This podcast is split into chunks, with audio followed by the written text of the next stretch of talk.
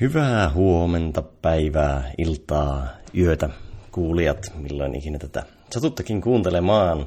Ja tervetuloa Jussi Venäläinen podcastiin, joka keskittyy itsensä kehittämiseen, ajatteluun, oppimiseen, yrittäjämindsettiin ja elämän filosofiaan.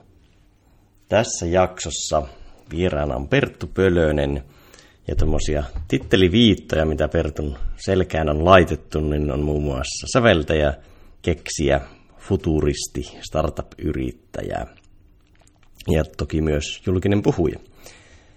Ja ehkä henkilökohtaisesti Pertusta mielenkiintoisen henkilön tekee se, että nuoresta iästään, Perttu on 23-vuotias, nuoresta iästä huolimatta Perttu osaa ajatella tosi avoimesti ja monipuolisesti ja mallintaa tätä maailmaa. Ja sitten myös ehkä se, että harvalla on noin vähän egoa mukana tekemisessään tai olemuksessaan, varsinkaan noin nuorella. Ja meidän keskustelu oli aika polveileva, niin en edes yritä jäsentää tarkkaan, että missä vaiheessa puhuttiin ja mistä, mutta teemoina siellä olivat arvot, tunteet, ajattelu, monialaisuus, luovuus, koulusysteemistäkin puhuttiin ja sitten myös tieteestä ja taiteesta. Ja koomista tämän podcastin nauhoittamisessa oli se, että Perttu monesti lopetti vastauksensa niin hyvään loppukaneettiin tai ne oli niin kuotemateriaalia, että tuli semmoinen pieni äimistynyt hetki itselläni, niin sitten jouduin tässä jälkikäteen leikkailemaan semmoisia 10 sekunnin hiljaisuuksia sieltä pois, kun en tiennyt oikein miten reagoida. Mutta ei pohjustella jaksoa sen enempää, niin siirrytään itse jakson pariin. Oikein paljon tervetuloa taas podcastin pariin. Tällä kertaa olisi vieraana Perttu Pölönen. Terve Perttu. Kiitos. Kiitos paljon. Mitäs sinun päivään kuuluu? Kuuluu kiitos. Hyvää, ihan arkea siinä mielessä, että noita keikkoja teen tosi paljon, puhekeikkoja. Kierrän ristiirastin Suomeen puhumassa disruptiosta ja se aika, mikä jää, niin, niin kehittelen kaikenlaisia projekteja. Ja tota, eilen olin Doc Venturesissa mukana, niin meni vähän myöhään, niin aamulla sitten vähän puolivaloilla, mutta kuitenkin takas työpöydän ääreen ja sitten yksin päivänien kautta tänne. Niin, kiva olla täällä. No, mutta sait kuitenkin päikkärit alle, niin mm-hmm. on jotain Jep. Eikö se ole niin, että ihminen on luovimmillaan, kun se on vähän niin kuin puoli unessa? Jonkun tutkimuksen joskus muista lukeneen, että semmoinen tila, missä on vähän niin kuin ajatukset laukkaa ja vähän hämärää näkyy, niin silloin monesti on tullut moni semmoinen okay, mullistava idea tai ajatus päähän. Ehkä tämä nyt se. niin, on siis päikkärithän edistää tosi paljon tuottavuutta, jopa mm. enemmän kuin edellisyön nukkuminen. Aa. Saattaa olla merkitystä iltapäivän tuottavuudelle. Tuo on ihana uutinen. mä saan synnin päästä siihen, että aina nukkuu päiväunia. Että Joo, on ihana. päiväunet ei vaan sovi niin tähän meidän luterilaisen työkulttuuriin. Mm. Mutta mistä se taas tulee? Koska ihan sama, että jos sä kesken päivää otat pienet torkut, niin jatkat vähän pitemmän iltapäivällä. Että eihän kukaan kahdeksan tuntia tehokas, siis niin kuin putkeen, mm. että, että sehän on ihan biologiaa. Että kyllä me kaikki tiedetään, sen kuuden tunnin jälkeen viimeistään, niin alkaa jo vähän teho hyytyä ja katsotaan kelloa. Että. Musta on ihan hyvä, siinä on jotain perää. Päivä, päiväkodissa kun pidettiin aina päiväunia, niin miksei nykyäänkin. Hmm. Sitten siinä on, muistan sellaisen, että Thomas Edison itse teki sitä, että se otti ongelman pöydälle mm. ja mietti jonkun kysymyksen, mitä se ei saanut ratkottua.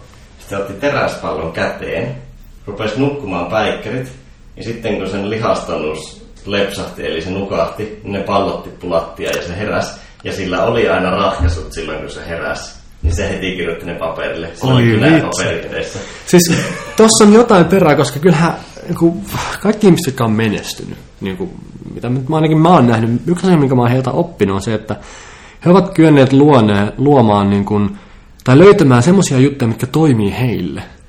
Ja, ja musta on hyvä esimerkki siitä, että, että hän oli lyö, niin kuin tehnyt oman tavan niin kuin luoda tai, tai niin kuin keksiä ideoita ja ylipäätään oli niin kuin tajunnut ton, että ei tuommoisia valmiita sapluunoja ole. Eikä nyt jos mä tekisin on sama, niin tuskin se mulle silleen toimisi.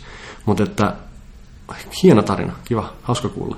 Tässä on mielenkiintoista myös taustajuttuna se, että kaikissa kielissä about ympäri maailman on jonkinlainen niin kuin sleep on a problem mm. sanonta, tai nukkua yön yli tai Jep. vastaavat. Siis, löytyy lähes joka kielestä. Mä, mä olin kyllä ennen iltaihminen ihan yli kaikkea. Se on muuttunut. Nykyään mä oon, mä oon, mä oon hyvin vahvasti aamuihminen ja mä oon aika turha ja tarpeeton niin seitsemän, kahdeksan jälkeen illalla. Et, et jos on, ja niinhän niitä asioita aina on niin tehtävänä, niin mä ajattelin, että, en mä, että mä paljon mieluummin herään tunnin aikaisemmin, kun vedän illalla tunnin myöhempään. Ja ehkä se just tulee siitä, että aina oikeasti kun alkaa se kaista loppuu niin kuin ihan puhtaasti, niin kun nukkuu, niin sitten on freesit niin kuin ajatukset, freesit voimat, mm. mistä lähtee liikkeelle. Ja toisaalta teini-iässähän unirytmi on about kaksi tuntia jopa myöhäisempi. Oh. Eli käytännössä se, että pistetään teinit heräämään seiskalta samaan kuin pistäisi aikuiset heräämään viidellä. Wow. Okei, okay, joo. Mutta että ehkä tämä konsensus on se, että kannattaa nukkua päiväunet. että ehkä se jo tekee ajatuksista vähän freesimpiä. Sen takia me ollaan nyt tässä. Joten lähdetään liikkeelle. No hei, tuota, jos et ole jollekulle tuttu, niin jos palataan about kahdeksan vuotta taaksepäin, niin mitä silloin tapahtui sinun elämässä? Apua, kun pitää miettiä kahdeksan vuotta, 2010. Tota, mä olin musiikkiopistossa, mä olin siis sellisti, mä, mä tykkäsin säveltään, mutta mä en tykännyt musiikin teoriasta, niin mä aloin kehittää sellaista metodia, semmoista keksintöä kuin sävelkello, millä tota, opetetaan musiikkia lapsille, siis aloittelijoille. Se oli alun perin ihan omaan niin kun, ongelmaan kehitetty ratkaisu, mutta se alkoi resonoimaan sitä aika hyvin ihan samalla lailla muillakin, kenellä oli se sama haaste, ongelma, että musiikin teoria on vaikeaa ja tylsää. Ja se sitten alkoi voittaa erilaisia kilpailuja, Lukiossa perustin sen firman, sen ympärille tehtiin appi, saatiin patentit, Apple feature sen sadassa maassa ja tavallaan lähti se niin kuin yrittäjyyspuoli siitä aika vahvasti liikkeelle ja se avasi myös ovia erilaisiin yhteisöihin. Siis mä oon kiertänyt aika paljon kaikenlaisissa tutkimus- ja tiedekilpailuissa maa- maailmalla ja, ja tota, niin kuin Nobel-juhlista lähtien päässyt näkee niin kuin muita ihan niin kuin uskomattoman fiksuja ja eteviä nuoria. Ja tietynlaisena niin kuin huippuna tälle, tälle tarinalle voisi sanoa, että, että kaksi vuotta sitten niin tämmöinen Singularity University, mikä on Yhdysvalloissa tämmöinen tulevaisuus niin kuin think tank, missä mietitään maailman suurimpia ongelmia ja näitä eksponentiaalisia teknologioita, niin mä sain paikan sinne. Pakkasin kampeenia ja muutin puoleksi vuodeksi NASAn tutkimuskeskukseen Kaliforniaan. Ja mä olin sen koko porukan nuorin ja, ja ainut Suomesta. Ja voi vaan kuvitella, kuinka tuommoinen kokemus 21-vuotiaana aivopesee sut niin kuin aika vahvasti näkee tulevaisuuden ehkä vähän isommin, vähän rohkeammin, vähän kyseenalaistavammin. Ja se muutti kyllä omaa ajattelua ihan, ihan valtavasti. Tavallaan niin kuin katsoo eteenpäin, että mitä asioita nyt pitää pitää mielessä. Siis mitkä on ne isot haasteet, mitä meillä on, mitä pitää tapahtua, mitä ei pidä tapahtua. Ja mihin tämä maailma on menossa. Koska se on ihan selvä, että me eletään ehkä ihmiskunnan kiinnostavinta aikaa koskaan kun katsotaan ympärille. Kyllä me kaikki ollaan sen nähty jo. Niin kun sieltä tuli sieltä Googlesta ja Facebookilta ja Stanfordilta ja niin poispäin, ihmisiä kertoo, että mitä he ajattelee, niin kuin, että on tärkeää ihmisen nyt ymmärtää. Niin, niin se, se loi semmoisen palon, että kun mä tulin Suomeen, niin koen, että on pakko päästä kertoa tästä eteenpäin. Että mun on pakko, niin kuin, mä haluan maksaa paid forward, eikö vaan? Ja aloin tekemään näitä puhekeikkoja, tein yhden ja tein toisen ja kolmannen ja yhtäkkiä alkoi aika hyvin se sana kiiriä ja ilmeisesti resonoi vahvasti, koska nyt tämän vuoden aikana yksinään, mutta on buukattu yli 110 eri tilaisuuteen puhumaan. Ja siitä on tullut ihan semmoinen täyspäiväinen ammatti käytännössä, mä, mä kierrän suurimmassa osaksi vielä Suomessa, mutta no, muutaman päivän päästä meidän Kroatiaan pitää puheen ja ensi kuussa on Hollannissa ja niin poispäin, niin se on niin kuin myös leviämässä. Niin mä oon kyllä löytänyt tosta ihan valtavan vahvan intohimon, että pääsee kertomaan niitä asioita eteenpäin, pääsee niin kuin opettamaan, pääsee inspiroimaan ja motivoimaan ja ravistelemaan.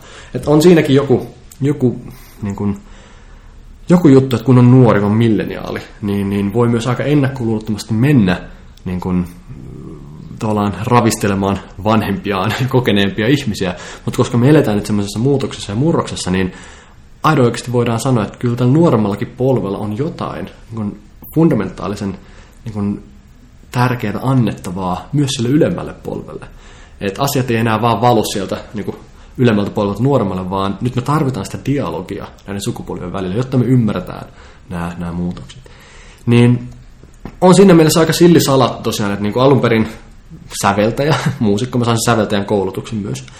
Um, mutta toisaalta kolme firmaa on nyt kaiken kaikkiaan perustanut. On, voi sanoa, että aikamoinen teknologia hörhö sen, sen piilauksen kokemuksen vuoksi ja toisaalta nyt täyspäiväinen puhuja. Että en vielä tiedä, mikä musta tulee isänä, mutta kyllä mä uskon, että meillä on monta intohimoa ja ne kaikki opettaa meille jotain. Ja mä oon niin kuin, ylpeä generalisti, ylpeä niin kuin, monipuolisuuden puolesta puhuja, että, että kyllä mä uskon siihen, että, että mitä enemmän vie itseään eri suuntiin, niin saa ehkä vähän näkökantaa tämmöisiin niin kuin, yhteisiin isoihin ongelmiin, ja sitten pystyy ehkä ratkoon niitä myös joku päivä. Miten tässä puhumisessa, niin oletko kokenut yhtään niin kuin, haastamista tai kyseenalaistamista nuoren iän takia? Se voisi ehkä ajatella, että joitain vuosia sitten, niin ei ehkä olisi ollut vielä oikeanlainen tilanne niin kuin päästä esiin nuorena niin kuin milleniaalinen, joka puhuu ja julistaa tällaista ilosanomaa, vaan, vaan kyllä tässä on jotain tapahtunut musta tässä niin kuin yhteiskunnallisessa keskustelussa myös, että nyt aina oikeasti niin annetaan se valokeila ja mikrofoni niin kuin 23-vuotiaalle mennä puhumaan niin kuin ihan valtion päätteistä lähtien niin kuin asiantuntijoille. Ja se on musta tosi kiinnostavaa, tosi hienoa nähdä, että, että me aletaan niin kuin ymmärtää se tilanne, mistä mä äskenkin puhuin, että, että nuoremmilla on jotain annettavaa, mitä ne vanhemmat ei pysty omaksumaan, koska ne synty niin eri tilanteeseen. Ne on nähnyt sen murroksen. Siinä, missä nuoret on, tavallaan milleniaalisukupolvi on syntynyt tähän niin multimedia-aikaan, missä monet arvot ja asenteet ja käyttäytymistavat ja niin kuin pinnan alla kuplivat arvot niin on aika erilaisia. Ja sen takia niin on paljon taitoja ja tietoja, mitä ei enää voi laittaa edes eteenpäin. Sanotaan, että, että, että vaikka lankapuhelin, tämä tämmöinen pyöritettävä vanha-aikainen puhelin, niin ei siitä ole mitään hyötyä, että sä opetat tai näytät tai kerrot, että mikä se on tai miten se toimii, koska ei sitä enää käytetä. Niin paljon samantyyppisiä niin kuin, taitoja, mitä vanhemmalla polvella on, niin ne on puhtaasti siis elänyt aikansa. Ja nyt nuoremmilla on ne taidot, että hei, että, että tämä lapsi saa paremmin tämän iPhonein käytön kuin minä itse. Ja nyt aina oikeasti, niin nyt se tieto siirtyykin sieltä nuoremmat polvet ylöspäin. Niin tämä on semmoinen ilmiö, että jos pitäisi sanoa joku toinen aika historiassa, milloin nuorempi polvi on opettanut vanhempaa polvea, niin onko sellaista ollut koskaan? Tämä on iso kysymys. Onko tämmöistä oikeasti ollut koskaan tämmöistä aikaa, että niin kuin milleniaali, nuori kaveri voi antaa jotain eteenpäin sille kokeneemmalle ja vanhemmalle polvelle. Ja kyllä musta on tosi hyvä, että nyt tämäkin aletaan ymmärtää tämä tilanne. Että niin kuin, jotenkin. Sillä annetaan mahdollisuus. Niin ja vieläpä ehkä niin, että se ei ole vain joku yksittäinen taito tai semmoinen suljettu konteksti, vaan mm. että se on niin kuin, tasavertainen kautta pidetään samalla tasolla ja sitten niin kuin, koetaan se tilanne avoimesti molempiin suuntiin. Se, mm. Sitä ei varmaan ole ollut silleen isommalla tasolla koskaan. Mm. Jep, ja jotenkin niin kuin, ymmärrys siitä, että meidän, meidän ajattelu, meidän mielikuvitus on aika rajallinen siinä mielessä, että se, se laittaa niin kuin, rajat sille, mitä me uskotaan, että voi tapahtua maailmassa. Ja kun mäkin juttelen nuorempien kanssa, ja, ja kun ne puhus tyylillä, että sitten kun meillä on itse tämä autot, niin. No, ne, ne, ne on jo muutama stepin edellä siinä, niin että, että ei, ei enää mieti, että tuleeko vai ei, vaan sitten kun meillä ne on. Niin, niin se on tosi virkistävää kuulla niin kuin, ja huomata, että itse asiassa mä, mäkin olen jo niin kuin vähän jumahtanut tähän paikoille, että että, tämä on niin nopeata nyt tämä, tämä kasvu ja kehitys, että että, että sieltä niin kuin koko ajan syntyy uutta sieltä niin kuin nuoremmasta polvesta käsin. Ja mä oon hirmu kiinnostunut siitä, että mitä niin kuin tämän ajan nuoret ja entisään nuoret ja tulevat nuoret, niin mitä ne ajattelee jostain yhteisistä asioista. Ne voi olla hyvin niin kuin, erilaisia, tai sitten siellä voi jotain samaa, koska kyllähän meitäkin loppukädessä kiinnostaa se, mikä ei muutu. Siis ne asiat, mitkä pysyy samanlaisia, minkä varaa voi rakentaa. Kaikki muuttuu, ja se, se on helppoa sanoa, mutta millä tavalla mun mummo ja vaari kaksikymppisinä ja minä ja mun lapsen lapset ollaan samanlaisia, vaikka meidän ympäristö voi olla ihan erinäköinen. Ja musta on hyvä, että näistäkin asioista aletaan puhua koko ajan enemmän ja enemmän. Joo, tässä on, jos peilaa omaan kokemukseen, niin vaikka joskus kun oli 22-23-vuotiaana opettajana, mm. niin mä yritin piilottaa kaikilta ikäni, että mä en tyyli ehkä niin kuin rehtori ja koulutusjohtaja tiesi sen, mutta mä en kertonut sitä kellekään mm. muulle, että mä vaikuta heikolta tai liian nuorelta tai että minua ei kyseenalaisteta sen takia. Ja ton... Se on mielenkiintoinen, että sullahan periaatteessa se nuoruus vahvuus, että jos sä olisit 40 ja puhuisit samoista teemoista, niin sitten sä olisit vaan se vanha asiantuntija. Nimenomaan. Siis kyllä mä oon, kun tulee toimeksianto ja kysytään, että päätkö puhumaan tänne ja tänne, niin hyvin usein toistuu se, että, että, että me ei enää haluta niitä samoja innovaatiopatuja kertomaan postitlapuista, vaan nyt niin halutaan uutta, halutaan sitä ravistelua. Ja Toinen ehkä asia, mikä, meillä, mikä ehkä kulttuurisesti myös vähän erilaista täällä ja Kaliforniassa. Kun mä siellä olin, niin mä näin, kuinka niin kuin arvokkaana sitä pidettiin, että sä oot nuori. Että hei, sä, sä rakennat tulevaisuuden, sä oot se tulevaisuuden niin kuin, työntekijä ja kuluttaja ja niin edespäin. Että ne oli kiinnostuneita siitä, että mitä sä ajattelet. Sen sijaan, että kun mä olin, mä olin 15, mä soitin elykeskukseen, kun mulla oli tämä sävelkello-idea just syntynyt, niin mä sanoin, että hei, että mulla on tämmöinen loistava juttu, että mitä, mitä te tuumitte, niin ne vastasivat, että, että, että että ehkä sun kannattaisi käydä ne koulut ensiksi ja, ja jutella ehkä sitten parin vuoden päästä uudestaan. Ja sitten kun Sävelkello voitti sen Euroopan suurimman keksintökilpailun, niin sitten tulikin, että hei, Perttu, ehkä tässä sittenkin ihan hyvä juttu.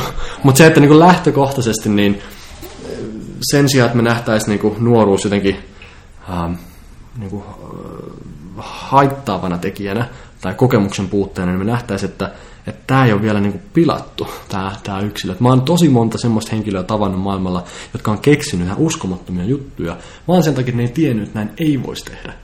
Siis ne oli sopivan epärealistisia tai sopivan naiveja, niin kuin nuoria, ehkä vähän tyhmiä, mutta koska ne lähti tekemään, ne löysi jotain.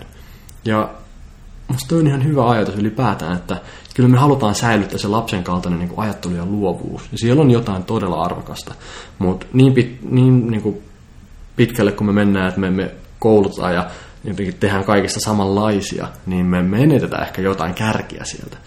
Ja musta hyvin voisi kysyä, että Suomessakin meillä on loistava koulu ja, ja sanotaan, että joo, se on yksi maailman parhaista, mutta jos tosiaan näin on, että aidoiksi me voidaan sanoa, meidän pulpeteissa istuu yksi maailman niin parhaista niin materiaaleista, niin, niin miksi meillä ei ole vielä Facebookia tai Microsoftia tai Applea? Et, et, jos se ei ole realisoitunut, se maailman paras koulu, tämmöisinä niin kuin, valtavan kokoisina, vaikka yrityksinä tai, tai se ei tarvitse olla edes yritys, niin, niin voidaanko mahdollisesti sanoa, että se on maailman paras? Tai, tai jos edelleen meidän pitää luoda ura ja, ja niin kuin se työ vähän niin kuin itsellemme, kun me valmistutaan, niin voidaanko me että se koulu on maailman paras? Et, tavallaan perspektiivi ehkä vähän hakisin siihen, että millä mittareilla me, me mennään. Niistä mitä sitä koulun, koulusysteemin parhautta koulutuloksilla, mm. mutta ei sinänsä työelämän tuloksilla suoraan. Niin. Se on tavallaan vähän niin kuin välillinen vaikutus, eikä välitön. Niin, että se syy, miksi mä sanoin tuon on siis se, että, että, että jos meillä on se maailman paras popula siellä koulussa – miksi me ei anneta niille ne kaikki maailman mahdollisuudet ja tila ja aika luoda ne Facebookit. Sen sijaan, että me sanotaan, että hei, sä olet nuori, että sinä ehkä vielä pystyt tähän, että odota pari vuotta ja sitten tuu uudestaan. Eli, eli toinen ehkä se ajatus mun taustalla, että, että meillä ei ole mitään syytä, miksi meidän pitäisi niinku antaa heidän odottaa. Että nuoretkin voi tehdä uskomattomia asioita. Ja jos me uskottaisiin heihin ja tavallaan annettaisiin vielä heille enemmän niin kuin vastuuta, niin mä oon ihan varma, että se tulisi kaksinkertaisena takaisin. Miten jos palataan vielä sinun sävelkelloon tai Music Clubiin, niin missä se menee nykyään? Joo, meillä on ollut sellaisia niin kuin kehitysaskelia, että siinä missä se ennen oli niin kuin ihan puhtaasti keksintö ja tuote, ja meillä on siis appia, meillä on niitä puisia kiekkoja ja se pienen päällä pyörittävä hyrrä. Ja... alun perin fyysinen? Se oli alun perin ihan fyysinen, ja se oli itse se pointtikin, koska kun musiikin teoria on se on abstraktia yläpilveä. se on matikkaa, se on teoria, mutta lapsille se on hirmu vaikea hahmottaa. Niin se idea oli tehdä sitten nimenomaan konkreettinen, siis fyysinen väline, mikä auttaa sua hahmottamaan. Siinä on muotoja, siinä on värejä, siis elementtejä, mitkä auttaa niin kun lapsia erityisesti niin ymmärtää se struktuuri. Niin se oli jo alun perin fyysinen, me ollaan tehty siitä appia, siinä on monta eri versioa, mutta, mutta mut, niin, nyt mitä tässä on kehitetty. Mä oon esimerkiksi itse myös opettamassa nyt. Joka viikko opetan musiikin lapsille ja se on siirtymässä enemmän sen niin metodin suuntaan, että me luodaan se koko oppi materiaalisen ympärille, se oppikokemus, siis ylipäätään, että miten sitä käytetään. Ja mitkä on nyt meidän suunnitelmat eteenpäin, niin ensi vuonna avataan Singaporessa koulu. Me tehdään pianokoulu, missä tota, käytetään tätä sävelkellometodia, ja tällä hetkellä me kehitetään niitä niin kuin, tehtäviä, niitä, niitä testataan, tavallaan validoidaan meidän ideoita. Että kaikkea ei kannata keksiä tietenkään uudestaan. Että et mitkä asiat toimii, mitkä ei, mihin se sävelkello tuo apua, mihin se ei tuo apua. Um, niin tavo- tavoitteena on niin kuin, luoda koulu, ja jos se koulu onnistuu, me saadaan parempia oppimistuloksia, me saadaan niin kuin, palkitsevampi uh, kokemus, niin sitten me voidaan franchiseta se ja skaalata se sitten toiseen kaupunkiin ja sitten taas eteenpäin näin. Mutta opetusmarkkinassa se vaan vaatii sen, että sulla on se validointi. Siis sulla on, niin kun, sä et voi mennä ja sanoa, että hei, tässä on hyvä tuote, kokeilkaa ja tehkää ja käyttäkää. Vaan se pitää, se on, se on, se on vähän hitaampi tavallaan äh, niin kun, kehittymään kuin mitä itse haluaisi, kun on tavallaan se niin kun, tehdään ja iteroida ja launchataan tuote, mutta se vaatii aika monta semmoista kierrosta tuossa maailmassa, että se saa niin kun, sen hyväksynnän tavalla laajemmin, niin paras tapa tehdä se on, on tosiaan luoda se koulu ja päästä sitten sen, sen kokonaisuuden kanssa eteenpäin. Eli tämä koulu on pelkästään niin musiikin ympärillä tavallaan? Joo, ja... musiikkikoulu. Joo. Meillä alkaa myös äh, alkuvuodesta Kiinassa pilotti, missä tota, parisata lasta tulee käyttää sitä koko kevään ajan. Niin se on myös tärkeää saada se kulttuurikonteksti mukaan. Koska jos me täällä Suomessa jotain kehitetään, niin se ei tarkoita, että me sitten siirretään se tuonne Singaporeen tai Kiinaan, vaan siellä on aika erilainen se lähtökohta. Ja esimerkiksi kiinalaisessa tässä nimenomaisessa koulussa niin ne tekee tuntisuunnitelmia siltä pohjalta, että, että, että mitä aivopuoliskoa käytetään. Eli 20 minuuttia tehdään vasenta, sitten 20 minuuttia tehdään oikeeta, ja se on siis kaikki musiikkia. Mutta ne on niin kuin, tavallaan disruptoinut jo tonkin ajatuksen, että nyt ei harjoitella vaan asteikkoja ja sointuja ja sitten soitetaan ja lauletaan, vaan ne tajuaa, että hei, musiikki on samaan aikaan analyyttistä, siellä on teoriaa, mutta se on tosi luovaa. Molempia aivopuoliskoja tarvitaan. Niin kaikki tämmöiset asiat pitää ymmärtää, että ei täällä Suomessa luule kehittävänsä jotain ja sitten huomaa, että se ei toimikaan ulkomailla, vaan sen takia nämä, nämä ulkomaan avaukset nyt ollaan tehty. Oletko kuullut siitä, nyt en ihan varmaksi me sanomaan, onko se Japanissa, mutta todennäköisesti tämä, että opetetaan lapsille absoluuttista sävelkorvaa?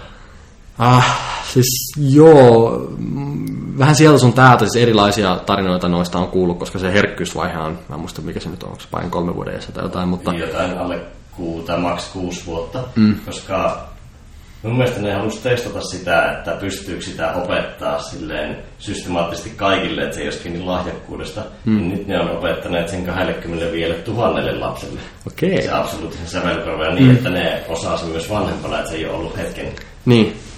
Toi on, toi on kiinnostavaa, koska mä oon myös kuullut, että, että mä en osaa sanoa, onko japanin kieli, mutta ainakin niin kuin mandariini Kiina, niin koska se on niin kuin intonaatioltaan paljon rikkaampaa ja niin kuin musikaalisempaa, niin se on jo iso tekijä siinä, että se on helpompi oppia, se, mm. se absoluuttinen sävelkorva, koska niiden niin kuin, ajatus ylipäätään sävelkorkeudesta tavallaan tulee sisäänrakennettuna siinä kielessä, niin, niin se on monen asian summa, mutta se ei kyllä ei se mun mielestä mikään taikavoima. Mulla on ihan samalla lailla se, ja se on tullut mun mielestä ihan harjoituksen myötä vaan. Mutta se on hienoa, jos, jos se niin tulee järjestelmällisesti saadaan, saadaan toteutettu. Ehkä se on sitten siisti juttu joskus, en mä tiedä, jos kaikilla se on ehkä se niin siistiä, mutta jotain hyötyä siitä varmasti on. Joo, se oli ehkä, kun ne koki sen niin sana breakthroughna, koska sitähän pidettiin vielä joskus varmaan Ysäri alussa silleen, että se on täysin lahjakkuuspohjasta, niin. sitä voida opettaa. Niin se silleen käänsi kelkan. Niin, mutta eikö tossa nyt ole vähän kaikessa päästy?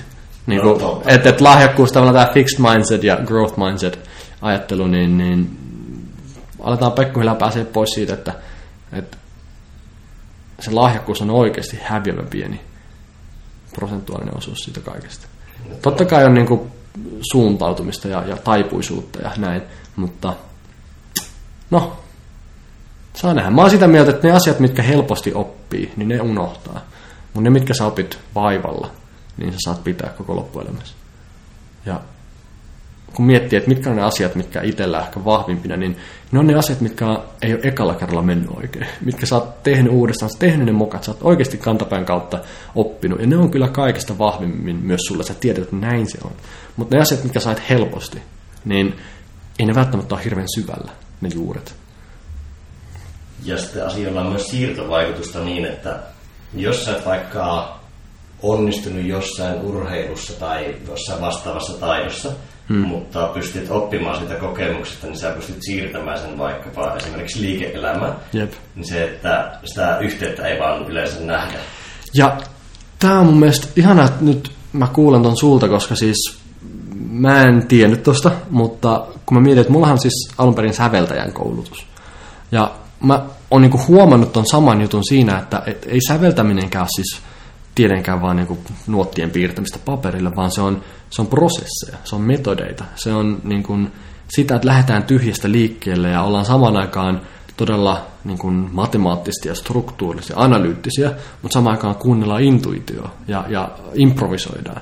Ja mitä tahansa asiaa tarpeeksi syvällä, kun opiskelee, niin alkaa löytää tosi universaaleja niin kuin oppitunteja. Että et, et, et, näinkö tämä menee, että et, mitä tämä tarkoittaa, että tämä materiaali kestää, tai se niin kuin, ei kestä, tai nyt pitää tehdä jotain uutta, tai nyt pitää muuttaa ja vaihtaa.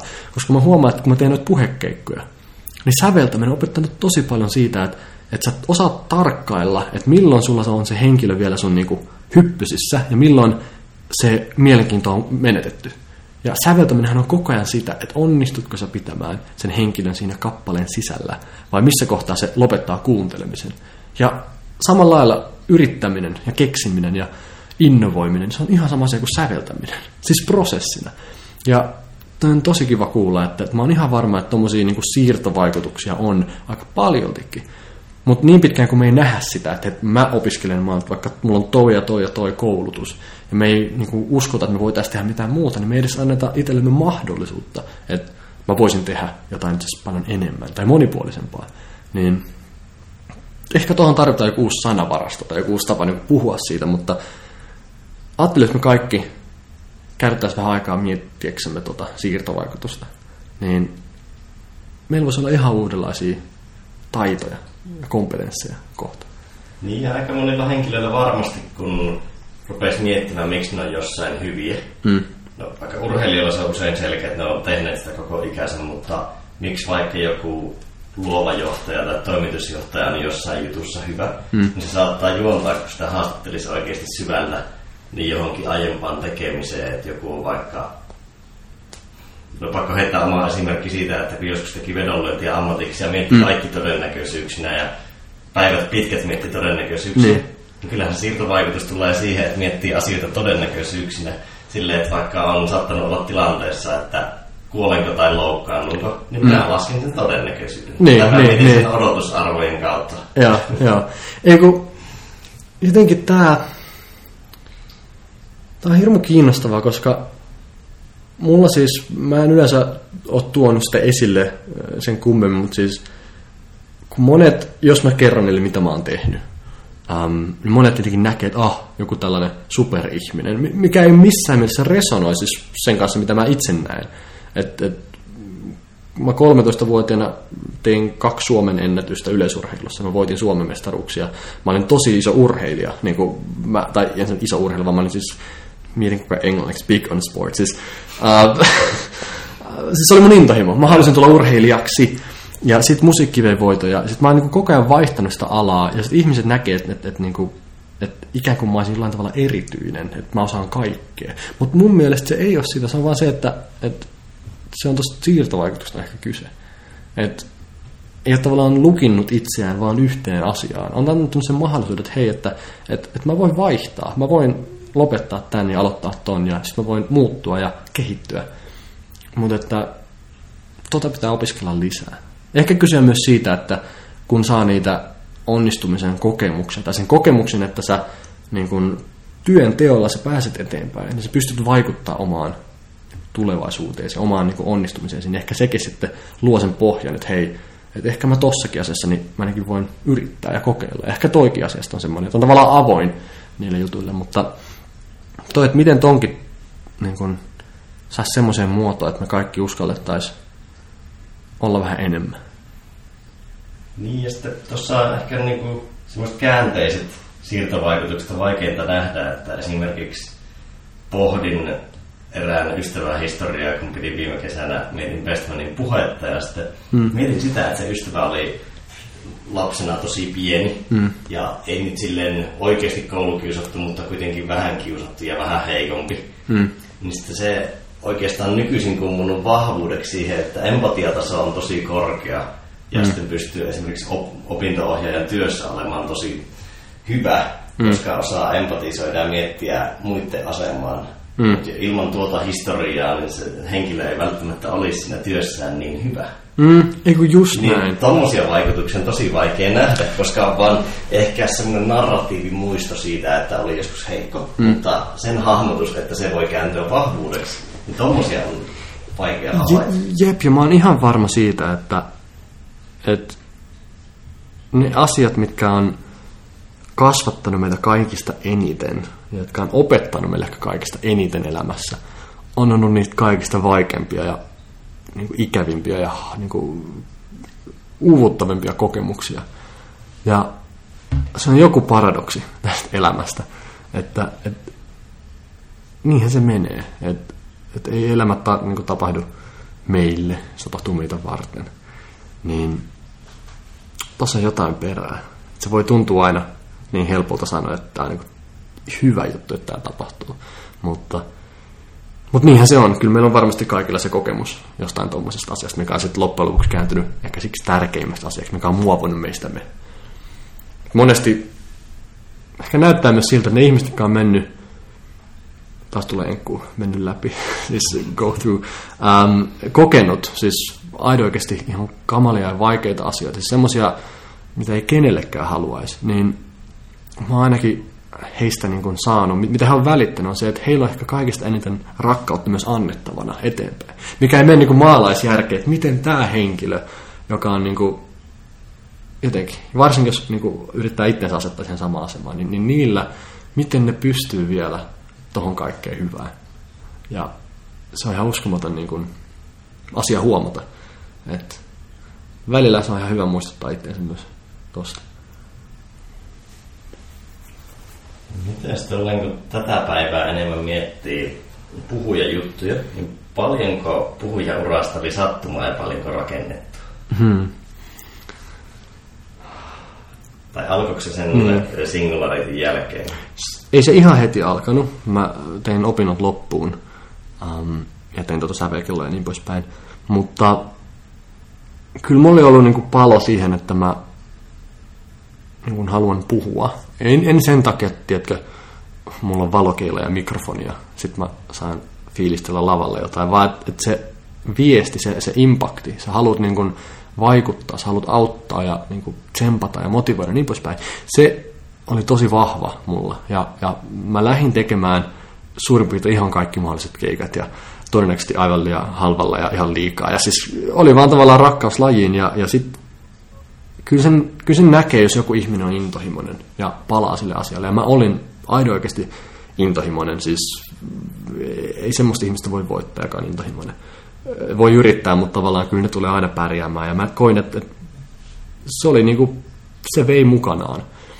Ja kyllähän se on nyt paljon paljon järjestelmällisempää, mitä se oli. Tavallaan mä myös kasvoin ja kehityin, eikä se ole ihan selvä, että ei kukaan niinku alussa mestari sata keikkaa myöhemmin, niin kyllä sä jotain varmaan jo oppinut siitä ja tietynlainen rutiini ja muu niin kuin, on tullut vaan kokemusta suoraan sanottuna. Ähm, niin kyllä se nyt on ihan puhtaasti niin kuin järjestelmällisempää siinä suhteessa, että miettii, että mitkä on niitä tärkeimpiä asioita, mitä voi tehdä, että se viesti ja se, mitä sulla on annettavaa, niin pääsee eteenpäin. Et nimenomaan sen impaktin näkökulmasta. Et se on ihan uskomaton asia, jos sulla on yleisö, joka odottaa ja kuuntelee sua tunnin, jos on semmoinen tilanne, sehän vetää ihan älyttömän nöyräksi, että, että miten mä käytän tämän ajan, että mitkä on ne asiat, mitä mä haluan sanoa heille, koska tämä on valtava etuoikeus saada niin kuin, kertoa jotain, niin mistä sä haluat puhua, mitkä on ne asiat, niin kyllä mäkin olen huomannut, että koko ajan enemmän enemmän se alkaa mennä sieltä teknologia niin kuin, puolelta siihen niin kuin, ihmiseen ja siihen, että miten me ihmisinä nyt katsotaan tätä muutosta ja murrosta, koska mä koen, että se on ehkä vielä kaikista tärkein, se ensimmäinen asia, mikä meidän pitää nyt alkaa niin kuin ratkaisemaan.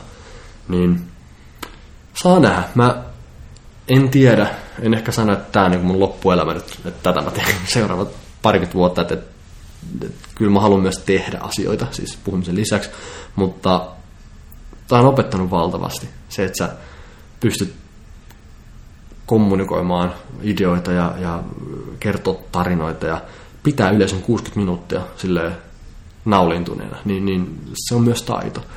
Um, niin kyllä mä oon aika niin kuin, herkkä sen suhteen, että niin pitkään kuin mä opin, niin mä teen jotain ja mä palan sille. Mutta jos mä koen, että nyt, nyt on jämähdetty tai nyt, nyt enää opita, niin sitten pitää miettiä, että miten tätä muutetaan tai mitä tehdään eri lailla. Niin kyllä mä koen, että mä joka päivä opin. Se on mahtavaa. Mitäs jos ei mietitä sisältöjä mm. Tai niiden kehittämistä, vaan sitä itse puhumista ja viestimistä, niin oletko tietoisesti kehittänyt sitä esimerkiksi katsonut nauhalta tai vastaavaa? Mm. Joo, mä en ole koskaan oikeastaan, ja tämä on niin hyvä tai huono asia, se on vaan toteamus, että mä en ole siis koskaan päässyt tai saanut olla missään niin puhekurssilla tai mua ei ole coachattu tai valmennettu siihen, se on ihan tullut niin Siperia opettaa tyylisesti, mutta se, minkä sai piilaaksosta niin kuin ehkä mukanaan tuoda kotiin, on se, että kun meillä oli niitä niin kuin ihan super puhujia, huippupuhujia joka päivä. Se on selvä, että kun sä, niin kuin, sulle kaadetaan tuommoista matskua niin kuin päähän, niin, niin sä otat siitä tyylistä ja siitä amerikkalaisesta tarinankerronnasta ja siitä ulosannista jotain niin kuin, ilman, että sä huomaatkaan. Kyllä siitä joku mulle kommentoinutkin, että nyt on niin kuin, niin kuin, joku sanoi aika hauskasti että, että Pertun esitys on kuin suoraan jostain amerikkalaista alan parhaasta puhujaoppaasta. et, et ehkä, mutta, mutta mä myös tiedän ne ehkä omat maneerini ja semmoiset, niin mistä joku voisi ehkä kritisoida tai, tai niin kuin huomauttaa, että esimerkiksi kun mä innostun, mä alan puhun nopeammin ja, ja ylipäätään mun ääni monesti on vähän korkeampi. Ja se voi monelle tuntua sille, että kun puhuu matalalla ja puhuu niin kuin rintarekkarilla kunnolla, niin se on painavempaa, sitä on helpompi uskoa ja se on niin kuin jotenkin helpompi ottaa vastaan sen sijaan, että sulla on joku vähän korkeampi ääninen innostunut poika siellä. Um, mutta niin kuin se balanssi pitää löytää. Et sun pitää olla niin kuin luonnollinen, mutta sun pitää olla se oma itsesi. Ja sopivassa määrin niin kuin teknisesti vaan pätevä. Että kyllä, totta kai kun sä löydät jonkun puhujan, joka on sun mieleen, ähm, niin, niin kyllä mä niiltä otan tosi paljon, siis niin kuin siitä tyylistä ja semmoisesta, että mä haluan noin niin kuin toi, ah, tossa on jotain hienoa ja tossa on jotain muuta hienoa. Ja ähm, kyllä ylipäätään, ei pelkästään puhuminen, vaan kommunikaatio, niin kyllä mä siihen aika paljon kiinnitän huomioon ihan sananvarastosta lähtien. Et mä uskon, että meidän kommunikaation laatu korreloi todella vahvasti äh, elämänlaadun kanssa. Et, et mitä paremmaksi kommunikaatio nousee, niin kyllä meidän elämänlaatukin, koska jos me ei saada ajatuksia ulos, me ei pystytä kuvailemaan, miltä meistä tuntuu, tai me ei saada ihmisiä innostumaan ideoista, kun me ei pystytä sanottamaan niitä ja niin poispäin, niin, niin kyllä se musta kaikki lähtee siitä, että sä sä oot just niin arvokas kuin se, mitä sä pystyt antaa ulos tässä informaatioyhteiskunnassa, missä me eletään. Kun meillä on niin paljon tulvaa niin kuin ulkopuolella, että joka tuutista tulee ää, dataa, niin, niin sun oma rooli, sun oma jotenkin asema tässä kaiken keskellä, niin myös määrittyy sen mukaan, että miten sä pystyt tekemään sen. Siis pystytkö sä tässä hektisessä maailmassa niin antaa jotain merkittävää eteenpäin, että luomaan sen tilan, missä ihmiset pystyy puhumaan ja kommunikoimaan. Ja tämmöiset asiat kyllä mä oon niin kuin aika, niin kuin, no, on huomannut ja käsitellyt ja yrittänyt kehittää itsessäni, mutta ei siinä koskaan tule valmiiksi. Ähm, en mä tätä tajunnut, että tämän takia niitä kirjoja luetaan nuorena. ei sen takia, että sä, sä luet jostain sadusta, vaan että sä saat sitä sanavarastoa mä en koskaan tajunnut, että sanavaras on ehkä yksi tärkeimmistä asioista, mitä meillä on. Ja sen on saanut oppia vasta vastikään. Mutta, mut, mut. Se on, se on ollut kiva kuulla, että, että, että semmoinen luonnollinen tyyli, mikä on, niin on resonoinut. Ja, ja kyllä mun mielestä siitä pitää pitää kiinni, että sä oot oma itsesi. Ähm, siitä se lähtee. Jos sulla on kiva, niin muillakin on kiva. Jos sä nautit olostasi lavalla, niin muutkin nauttii. Jos sä koet, että sä pystyt puhumaan niin kun sä puhuisit kenelle tahansa, kun sä oot lavalla, niin se tulee myös lähemmäs. Äsken puhuttiin siirtovaikutuksista, niin ja puhuit siitä säveltämisestä ja musiikin niin kuin, rytmistä ja vaihtelusta, niin oletko sä miettinyt yhtään ikinä, tai huomaatko sellaista siirtovaikutusta sinun puhumisessa, että sä mietit rytmiä tässä vaiheessa puhetta niin kuin hiljennän, koska sä voit pitää ihmistä niin kuin hereillä sillä, että sä vedät tunnin hirveän jenkkipriitsauksen, mm. mutta jos ei tee niin, niin pakko olla vähän semmoista tyhjää ja taukoa ja dynamiikkaa siinä. Niin on, ootko huomannut semmoista vaikutusta? On huomannut ja toihan on ihan puhtaasti tekniikkaa. Että se on aivan eri asia puhua motivaatiosta kuin puhua eksponentiaalisesta teknologiasta. Et silloin kun mä vedän eksponentiaalisia teknologioita, niin se on show. Mutta silloin kun mä vedän motivaatio, niin se on aivan erilaista. Se, että millä äänellä mä puhun, kuinka hitaasti tai nopeasti mä puhun, minkälaisia taukoja mä pidän. Um, se vaihtelee tosi paljon. Samalla lailla vaihtelee myös se, niin kun, miten johdatellaan johonkin asiaan. Tai, tai ihan siis puhtaasti teknisiä juttuja. Että jos, mä, jos mulla on joku painava lause vaikka, ja, ja normaalisti mä sanon, että, että, että teidän pitää muistaa se, että da da da da. Sen sijaan mä sanon, että teidän pitää muistaa tämä. Da da da da. Ihan puht, pieniä juttuja, mutta mitkä saa ihmisen niin kuin, kuuntelemaan. Ja, ja siis tosi paljon näistä kaikista niin kuin, tai siitä kommunikaatiosta tulee se, että, että sun esimerkit niin pitää olla konkreettisia ja helposti lähestyttäviä. Um, niin usein mun mielestä moni ei pysty pitämään sitä ihmistä otteessaan sen takia, koska ne niin kun, se menee ehkä liian teoreettisiksi tai kalvosulkeisiksi tai se menee liian niin kun, se höttö ei muista juttu. Siis se voi olla yläpilveä, se voi olla just sitä hataraa, siellä kyllä pärjätään, mutta niin kun, siihen pitää pystyä samastumaan. Ja se on ehkä se jutun juoni. Että et kaikki lähtee muista niistä esimerkkeistä, mitä sä käytät. Ja niiden niin kuin monipuolisuudesta, niiden rikkaudesta. Mutta ehkä niin kuin vastauksena kysymykseen, niin kyllä se rytmi tässä podcastissa vaikka nyt on ihan erilainen kuin huomenna, kun mä menen taas lavalle niin kuin englanniksi puhumaan disruptiosta.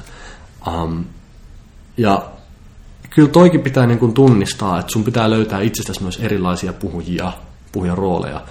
Um, eilen kun mä olin Doc Venturesissa, niin, niin totta kai se on taas ihan juttu olla live TV-lähetyksessä. Ja niin kun, yksi mikä, niin kun, en tiedä, en ole katsonut vielä sitä lähetystä tai muuta, mutta vähän mietin, että puhunko mä vähän liian pitkään tossa, tai, tai jäiköhän tämä luennointimoodi nyt päälle, ja kohan se on semmoista reflektointia koko ajan. Ja monesti kyllä sä itse löydät siitä omasta suorituksesta kaikesta eniten niitä, niin kuin, tai ainakin sen pitäisi olla niin, että sä löydät, sä tiedät, missä sä onnistut, missä sä et onnistunut.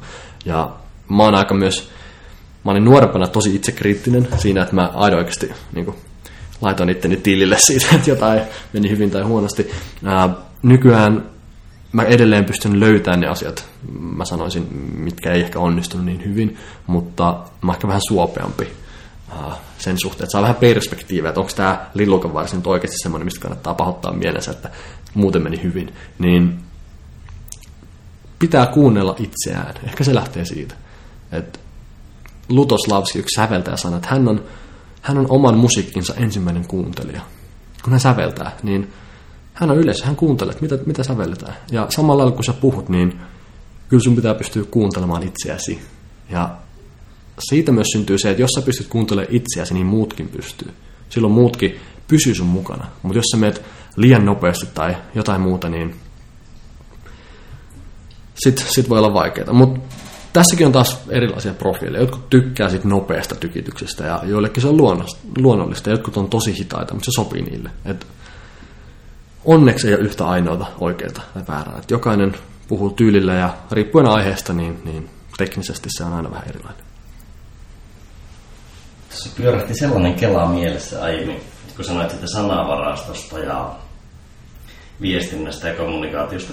Mm. Mä joskus varmaan viikko sitten mietin, saattoi olla suihkussa mietin tällaista Samurtotsin juttua, että mitenkä kun ajat, sä et ikinä voi jäsentää ulos kaikkea sinun ajattelua, mm. mutta mitä lähemmäs sä pystyt pääsemään jäsentämään tai viestimään sinun ajattelua ulos, niin sitä onnellisempi sä olet. Mm koska ne asiat ei jää sinun sisälle, eikä ne ole myöskään sekaavia, koska sä oot pystynyt jäsentämään ne viestimään muille, niin sä mm. ymmärrät itsekin ne. Niin. Et jos siinä on iso gappi sen ajatuksien ja viestinnän välillä, niin se käytännössä vähän niin kuin raastaa sinua. Mm. Niin uskon, että vaikka monet hyvät puhujat on hyvin lähellä sitä, että ne pystyisi jäsentämään niitä omia ajatuksiaan ulos. Tai ihan sama, mikä vaikka karismaattinen persona tai ylipäätään voisi varmaan vähän vetää korrelaatiota moniin mm. menestyneihin ihmisiin, Niin. että ne on pystyneet jäsentämään sen oman mm. ajattelunsa ulos. Joo, ja musta parhaassa tapauksessa niin ne asiat, mitä ne puhujat vaikka sanoo, tai, tai mistä ne kommunikoi, niin ne ei ole uusia asioita. Ne ei ole semmoisia, mitä ne on keksinyt itse. Ne on jotain universaamia, jotain ajattomampia. Mutta ne on ollut vaikea sanottaa. Ja kun sä kuulet semmoisen äh, asian, mikä resonoi, niin siitähän se tulee, että, että mä tiedän, mistä toi puhuu, mutta mä en osannut sanottaa sitä. Mä en tiedä, että noihan se piti niinku muotoilla. Että mä tunnistan, mä oon niinku nähnyt tämän mun ympärillä, mutta mut se ei ollut vielä sanoja, kuin vasta nyt, kun joku sen sanoo. Ja toi on musta ihana kokemus siinä, että et, et, ehkä se älykkyyden niin kuin korkein muoto on pukea sanoiksi niin kuin se, mitä aistien kautta tulee sisään. Et, toisaalta, jos mä nyt vähän kritisoin itseäni taas tätä edellistä lausetta, niin ehkä se älykkyyden korkein laji itse asiassa se on, se on intuitio. Mitä mä tarkoitan tällä on se, että, että kun me nähdään jotain tai kuullaan tai haistetaan tai maistetaan, niin meidän aivothan luo tästä niin kuin datasta, se konstruoi siitä jonkun siis sanan, tunteen, että, että okei, täältä se kuulostaa, täältä se tuntuu. Mutta sitten kun meille tulee semmoista niin kuin informaatiota aivoihin, mikä on hienovaraisempaa, jollain tavalla ehkä niin kuin monimutkaisempaa tai edistyksellisempää, niin meidän aivot ei enää pysty antaa sille sanaa. Meillä ehkä sitä sanavarastoa tosiaan, tai ylipäätään niin se on niin monimutkainen juttu, että sitä edes kieli pysty kuvailemaan. Ja silloin meille tulee tunne, vaikka meillä sitä sanaa. Ja tämä on nyt se mututuntuma, että musta tuntuu täältä. Tai mun, mun, mun niinku, my gut feeling is that, niinku, sä tiedät, että okei, vahvasti näyttää täältä, mutta sä et osaa sanoa miksi. Ja ennen niin sisäinen kuuntelu ja sisäinen ääni ja intuitio ja muu on ehkä ajateltu semmoiseksi niin huuhaaksi, jos oikeasti mennään taas parikymmentä vuotta vaan taaksepäin.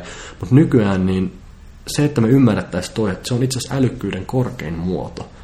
Että me ollaan tekemisissä jonkun semmoisen asian kanssa, mikä on niin kuin oman tason yläpuolella, kun me ei edes pystytä sanottaa sitä. Mutta jos me ohjataan se informaatio, mikä me ollaan just niin kuin saatu tästä meidän ympäristöstä ja ajatellaan, että no, missä numerot, missä data, missä synopsis, missä teksti, niin, niin sitten me niin kuin, jätetään tämä mahdollisuus hyödyntämättä, että me päästään oman tason yläpuolelle. Niin tämä on ehkä asia, mikä on yhdistänyt myös monia semmoisia mun mielestä äärettömän edistyneitä, siis menestyksekkäitä ihmisiä. Niin piilaaksossa kuin, niin kuin no ihan ympäri maapalloa. Siis kun on tavannut Nobel-voittajia, kun on tavannut keksijöitä ja niin kuin huipputyyppejä jossain isossa firmoissa, niin ne on kaikki ollut jollain tavalla tosi niin kuin hyvin kontaktissa, kosketuksen niiden niin kuin sisäisten taitojen ja kykyjen kanssa. Ja siinä missä se ennen näiden korostaminen saattoi tuntua niin kuin pehmeältä ja, ja pohjattomalta, niin musta se on just se asia, mikä on tehnyt heistä eteviä tänä päivänä. Ja me aletaan pikkuhiljaa ymmärtää noiden asioiden niin kuin aito olemus ja niiden arvo. Että et ne on ne asiat, mitkä erottaa sut toisesta. Kaikki kyllä pystyy laskemaan ja lukea ja olemaan nopeita, mutta se, kuka pystyy niin kuin henkisellä ja niin kuin hengelliselläkin tasolla niin nostaa sitä omaa rimaansa, niin, niin se saa tästä ympäristä jotain, mitä muut ei saa. Muut menee ohi, mutta tämä kaveri nappasi, että hei, johtajilla esimerkiksi. Meillä oli yksi kaveri, joka oli Steve Jobsin kanssa tehnyt kymmenen vuotta työtä. Ja sitten hän sanoi, että mikä siis Steve Jobs hänen vaikutti, oli se, että ei Stevelläkään ollut niin kuin mahdollisuutta käydä niitä asioita läpi, mitä hänen piti niin kuin opiskella tai tutkia. Kun hänen piti tehdä päätöksiä, niin ei, ei kellään sillä resursseja niin kuin aidoikasti saada se kaikki taustatutkimus ja miettiä, että mitä tehdään. Mutta kun hän oli koko elämänsä aikana niin kerryttänyt niin kuin kokemusta, siis intuitiota, niin hänen ei tarvinnutkaan enää sen jälkeen niin kuin käyttää jokaisen päätökseen niin kuin valtavasti aikaa, koska hän tiesi ja uskoi, että se mun kokemus, tai 20 vuotta taaksepäin, on antanut mulle intuition, joka sanoi, että tee, älä tee, kyllä, ei, tonne, ei tänne. Ja sen jälkeen niin niitä päätöksiä voi tehdä enemmän. Ja kaskummaa niin johtajana niin kun saa paljon enemmän aikaa. Niin toi on musta kiinnostava kuulla, että hyvä johtaja, niin hyvä johtaja tunnistaa siitä, että hän on pystynyt kehittämään vahvan intuition, mikä häntä johtaa. Ja se intuitio ei ole höpö, höpö vaan se on aina oikeasti niin kuin älykkyyden korkein laji. Niin, intuitio on käytännössä tietynlaista pohjautuu tietynlaiseen kokemusperäiseen, no miksei vaikka teoriapohjaiseenkin, mutta kokemusperäiseen tietoon. Hmm. Ja kun se kumpuaa tuolta alitajunnasta, niin sulla tavallaan on olemassa se kaikki pohja siihen intuitiiviseen päätöksentekoon tai niin tuntumaan, mutta sitä ei vaan pysty jäsentämään. Hmm. Niin siinä mielessähän tuo, että kun intuitio on taito, mitä pystyy treenaamaan sen takia, että kun sä joskus käytät intuitiota, niin sä mm. saat feedbackia siitä, että miten se intuitiivinen päätös toimi. Mm. Ja sitten kun sä teet sitä satoja ja tuhansia kertoja, vaikka mitä Jobs teki, niin sitä pystyy vahvistamaan tosi paljon, siihen voi alkaa luottaa paljon enemmän. Niin. Et siinä mielessä vaikka se, että toimii yrittäjänä, niin parantaa tosi paljon intuitiota, koska joutuu päättämään niin montaa asiaa, joka parantaa mm. intuitiota. Ja harvemmin me ylipäätään pysähdytään niin kuin tarkastelemaan, että mitä me tunnetaan, siis kehossamme ja ajatuksessamme ja, ja mitä tunteita meillä on. Ja se vaan yksinään ei pelkästään riitä, vaan myös miettiä, että miksi mä tunnen näitä. E, eli niin kuin, tavallaan tarkkailee sitä, että meidän keho, meidän niin kuin, reseptorit, mitkä, mitkä niin kuin, tätä kaikkea dataa käsittelee, niin niillä on jotain kerrottavaa.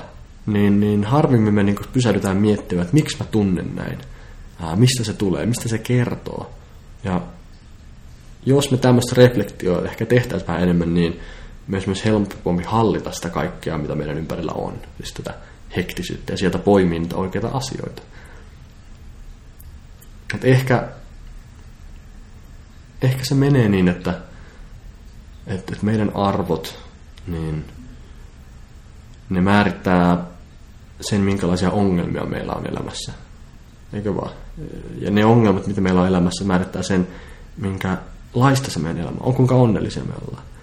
Ja se lähtee kaikki siitä, että sä mietit, mitkä ne sun arvot, miltä tämä tuntuu, kuunteleks mä kehoa, kuunteleks mä itseäni, missä tämä pohjaa, miksi mä teen näin, miksi mä en tee näin. Ja ei siitä kyllä mitään haittaa, mutta harvemmin me tässä niinku kiireen keskellä ja pysähdytään sen ääreen. Ja tämä on myös kiinnostavaa, että miksi. Onko sitä pidetty edelleen niinku vähempi arvosana, että, että tuottavuus kärsii tai missä on todisteet, missä on numerot.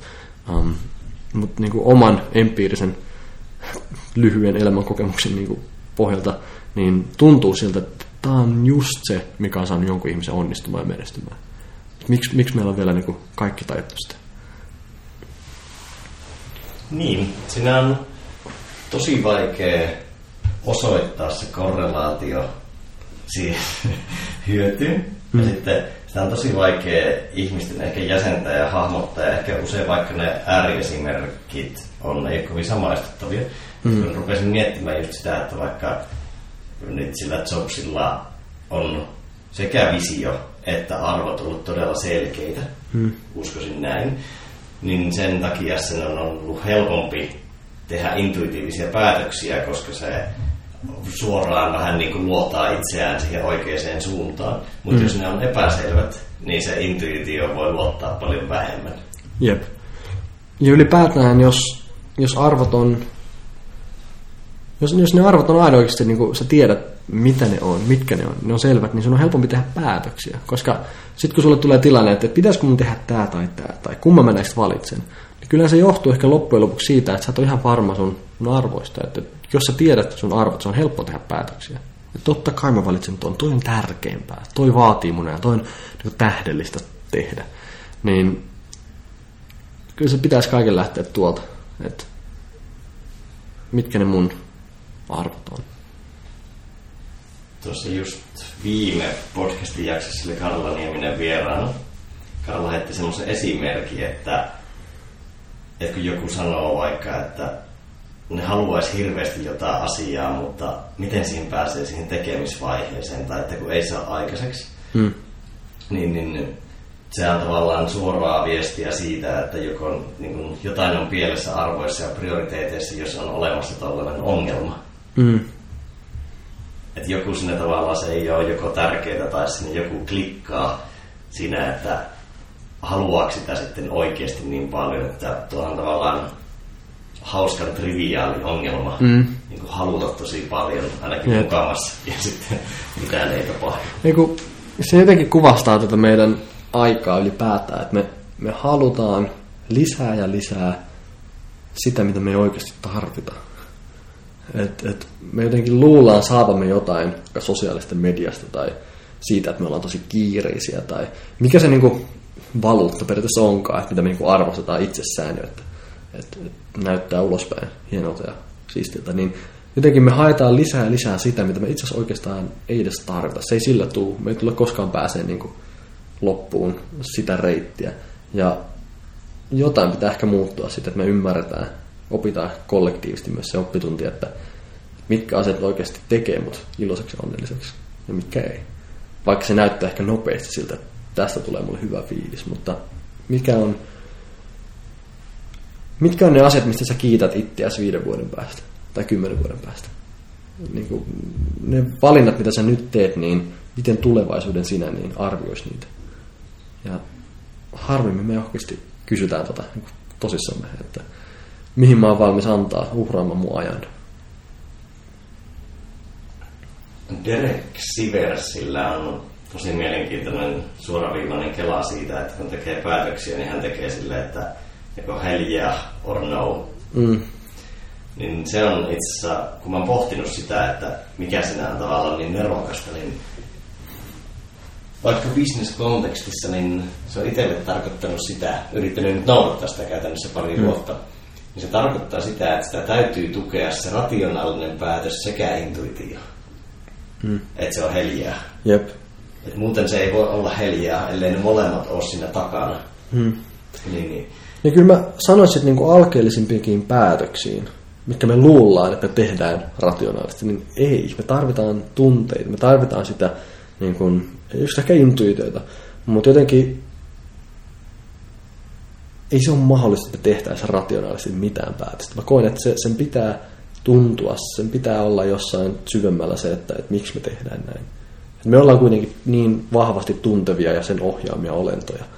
Et aina oikeasti me tehtäisiin tekoäly, joka valitsisi, niin ehkä se pystyisi niin katsoa vähän numeroita ja tekemään semmoisia juttuja, mitkä meille tuntuu ehkä moraalittomalta tai väärältä tai epäeettiseltä tai muuta, mutta kyllähän empatiaakin voi käyttää välineenä niin kuin väärin. Mitä mä tällä tarkoitan se, että, että, että kuinka monta kertaa me ollaan tehty jotain, koska me ollaan koettu empatiaa ja tehty ehkä oikea tai epäilyinen tai väärä ratkaisu sen vuoksi. Että ajatellaan vaikka, että miten sodat on monesti syntynyt, niin, niin siellä on joku ehkä siviili tai joku viaton, joka on kärsinyt, sanotaan vaikka lapsi tai, tai joku, johon on helppo samastua. Ja kun sille jotain pahaa tapahtuu, mitä tietenkään ei toivo eikä, eikä suo kenellekään, mutta kun sitä lähdetään sitten hakemaan oikeutta ja lähdetään sotaan ja lähdetään niinku ratkaisemaan sitä tilannetta, niin mitä me käytännössä luodaan? Me käytännössä luodaan tuhansia ja tuhansia uusia ehkä uhreja, lisää ongelmia ja enemmän niinku ikävyyttä maailmaan. Ja kysymys kuuluu, että, että kannattiko? Että, että olisiko pitänyt itse asiassa niin kuin antaa rationaalisesti tekoälyn miettiä, että kannattaako näin tehdä vai ei. Mutta kun meidän ohjasi niin vahvasti se oikeudentunto, se empatia, se tavallaan se, se niin kuin moraali, että meidän niin kuin kuuluu tehdä näin, niin lopputulos itse asiassa ei ehkä ole yhtään sen kauniimpi. Ja tätä mä niin kuin haen tällä takaa, että me tarvitaan tosi paljon niitä tunteita, äh, tai sanotaan, että me ei saada nyt tunteita pois siitä päätöksenteosta. Jos me ollaan, me ollaan auttavaisempia semmoisia ihmisiä kohtaan, ketkä on meidän mielestä ehkä niin kuin viehättäviä tai, tai ikinä me voidaan samastua. Sen sijaan, että me oltaisiin yhtä auttavaisia ihmisiä, jotka edustaa ihan eri sanotaan etnisyyttä kuin itse. Ja, ja tämmöisiä on niin kuin tunnistettu tosi paljon, että kyllä niin kuin auttaminenkin on aika pitkälti itsekäs, riippuu kontekstista, mutta monesti sä teet sen auttamisen itseäsi varten um, sen sijaan, että sä aidosti solidaarinen ja sä niin kun, et tulisi ylhäältä alaspäin. Auttaminen on sitä, että hei mä olen tässä asemassa, nyt mä autan sua. Sen sijaan, että sä oot solidaarinen, hei minä olen niin sinä, me ollaan samanlaisia, että tässä mä oon. Että en, en mä ole mikään auttamaan sua. Siis auttaminen vaan niin kuin, se kieli jonkinlaista vallasta ja epätasa-arvosta, tiedätkö? Että solidaarisuus, silloin me ollaan samalla viivalla, me ollaan kaksi samanlaista, me ollaan myötätuntoisia. Ja sen takia myötätunto on mulle paljon isompi asia kuin empatia. Koska empatia voi, voi niin kuin, me tarvitaan empatia, se on tosi tärkeä, mutta me ei voi olla sokeita empatian suhteen. Mutta myötätunto on sitä, että hei, mä haluan ymmärtää sua.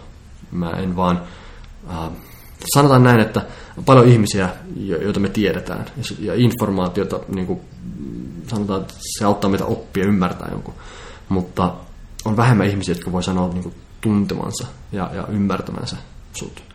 Niin, niin ehkä tämmöistä niin kelloja on hyvä heittää, koska jotenkin kun katsotaan, kuinka paljon vaikka poliittisia ratkaisuja ja päätöksiä on tehty hyvin vahvasti empatian tai tunteiden niin kuin, alulle panemana, että, että minkälaisia kampanjoita, minkälaisia äh, niin kuin liikkeitä maailmassa on, minkälaisia asioita, niin sehän on nimenomaan, se kaikki pyrkii vaikuttamaan ja, ja saamaan tuntea tiettyjä asioita, niin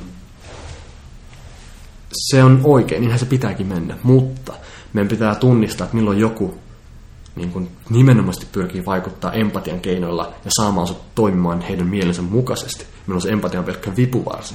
Et jos mä ihan sama mikä asia on tärkeä mulle. Niin kun mä sanon, että kuvittele, kun tämä pieni tyttö. Ja sitten sä heti silleen, ah, niin on, niin on, Perttu, sano mitä vaan, niin kaikki menee läpi. Niin meidän pitää vaan tunnistaa tuo ilmiönä, että et, tunteet ehkä määrittää ja vaikuttaa enemmän meidän päätöksentekoon kuin me ymmärtäänkään. Ihan niin alkeellisimpiinkin, mutta tämmöisiä keloja, mä en tiedä mihin me lähdettiin, mutta... en mäkään enää muista.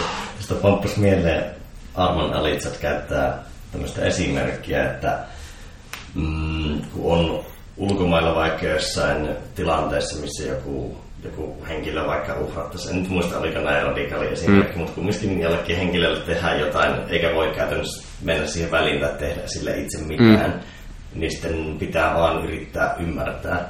Ja mm. että se ymmärtäminen ei tarkoita hyväksymistä, mm. että tuki sitä toimintaa, mutta sä voit aina yrittää ymmärtää niitä eri ihmisiä ja lähtökohtia, miksi eri maissa tai kulttuureissa vaikka ajatellaan mm. eri tavalla miehistä ja naisista, niin. ja mikä se on se tausta siellä. Mm. Ja se taas liittyy paljon siihen myötätuntoon, että pystyisi ymmärtämään mm. niitä taustoja. Niin just. Ei kun, se on just näin, että, että se empatia, niin Mä en tiedä, minkä esimerkki voisi antaa niin, että se olisi jotenkin korrekti ja semmoinen selkeä, mutta, mutta niin kuin, mistä mua ei vielä roviolle. Mutta ajatellaan, että vaikka miten vaikka ISIS rekrytoi, mä en tiedä, tai miten ISIS vastaset rekrytoi, niin molemmathan rekrytoi käyttäen empatiaa. Sehän on se tapa, miten he saavat niin ihmisiä omalle puolelleen. Et molemmat ottaa jonkun esimerkin, millä, mikä synnyttää niin kuin, epäoikeuden tuntoa oli kumpi tahansa puoli kyseessä. Ja, ja tavallaan sen takia tämä empatia työkaluna pitää tunnistaa, että se ei välttämättä kerro siitä, miten asiat on, tai mitä asioiden pitäisi olla, tai mitä kannattaa tehdä, mutta se on semmoinen koukku, millä ihminen saadaan niin kuin kiinnostumaan, ja sitten saadaan ehkä niin kuin sitoutettua, ja me saadaan ihminen niin kuin ajamaan jotain asiaa, koska se kokee näin vahvasti. Mutta ehkä se sota-esimerkki oli siitä hyvä, että tosiaan niin kuin kun jotain pahaa tapahtuu, niin kannattaako siihen vastata lisäämällä sitä pahaa, vaikka se tuntuu, että näin se on niin oikeudenmukaista. Mutta ehkä olikohan se Gandhi, joka sanoi, että, että vastustan väkivaltaa sen takia, koska silloinkin kun se näyttää, että se tekee hyvää, tai se saa hyvää aikaan, niin se hyvä on vaan väliaikaista, mutta se paha, mitä se saa aikaan, on pysyvää. Ja mun mielestä on tosi hyvä demonstraatio siitä, että vaikka se empatia meitä johtaa ja sanoo, että meidän pitää tehdä näin ja me saadaan tällä jotain niin kuin, oikeutta maailmaan, niin se oikeus, se, se asia on väliaikaista, mutta se paha, mitä me sillä saadaan aikaan, se on pysyvää. Yksilötasolla. Tuossa on ihan mielenkiintoinen esimerkki se, että jos joku henkilö on vaikka ehkä vähän niin kuin huonossa elämäntilanteessa tai syvällä jossain. Mm. Joskus olisi parempi, että se käsittelee itse sen asian kuin että sitä autetaan tai se nostetaan aina ylös. Mm. Tämä on vähän sellainen esimerkki sitä, että useimmiten sitä pitäisi auttaa ja on hyvä auttaa, mutta aina ei. Että joillain ihmisillä on tapana auttaa kaikki aina ylös, hmm. vaikka niiden pitäisi, ne ei tavallaan opi sitä mitään, tai ne ei opi vaikka itse toimimaan ja kävelemään, jos hmm. niitä aina kävelitetään. Jep. Niin yksilötasolla joskus aktualisoituu noin se empatia, joka tarkoittaa hmm. lähtökohtaisesti täysin hyvää, mutta lopputulos ei ole hyvä. Niin, et ehkä toi myös liittyy siihen niin kuin, auttamiseen, mistä puhuttiin, että auttaminen, niin sä autat sitä hetken. Mutta jos sä oot solidaarinen, sä opetat, niin sä voit niin kuin, antaa hänelle mahdollisuudet auttaa itseään. Mm-hmm. Ja niin se vanha sanonta, sanalasku menee, että jos, jos ystävälläsi on syntymäpäivä ja ostat lahjaksi kalaa, niin hän saa yhdeksi päiväksi kalaa, mutta jos, jos hänellä on syntymäpäivä ja mietit lahjaa, niin opeta hänet kalastamaan, koska sitten hän saa kalaa koko loppuelämä. Mitä me halutaan toiselle antaa, niin kyllä me halutaan jotain kestävämpää. Kyllä. Oppimisesta aasinsiltana oppimiseen ja monialaisuuteen, niin sä selkeästikin jostain haastattelusta kuuluu, että käytät tosi paljon erilaisia syötteitä ja infolähteitä ja ammennat tosi monista jutuista. Mm. Niin miten sä jäsennät niitä asioita? Mulla on tosiaan tämmöinen vihko, mihin mä kerään oikeastaan kaikki sellaiset ajatukset, jotka jollain tavalla resonoi tai jotka värähti, niin kuin värähti. Jotain niin kuin sai, sai mussa liikkeelle. Ja pidän sitä mukana, niin oikeastaan vähän minne tahansa mä meen, koska ne ajatukset ja, ja ne, ehkä enemmänkin ne tunteet, mitä mä muistan, että tähän ajatukseen liittyy, niin ne on yleensä semmoisia niin kuin lähtölaukauksia sille, että sieltä voi löytyä jotain uutta ja kiinnostavaa. Mä tosiaan mä luon aika paljon artikkeleita siis netistä, ehkä vähän vähemmän kirjoja. Olisi ihanaa, jos ehtisi ja jaksaisi ja pystyisi lukemaan lisää. Mä kuuntelen kyllä kirjoja ja podcasteja tosi paljon ja katon YouTube-videoita. Ja tosiaan niin näitä kanaviahan on, ja se on aika, aika ihanaa. Ja mä en tiedä, onko siitä hyötyä vai haittaa, että niin kuin ahtaa infoa ja dataa koko ajan aivoinsa tällä tavalla, että joku ylikuormitus siitä varmaan tulee.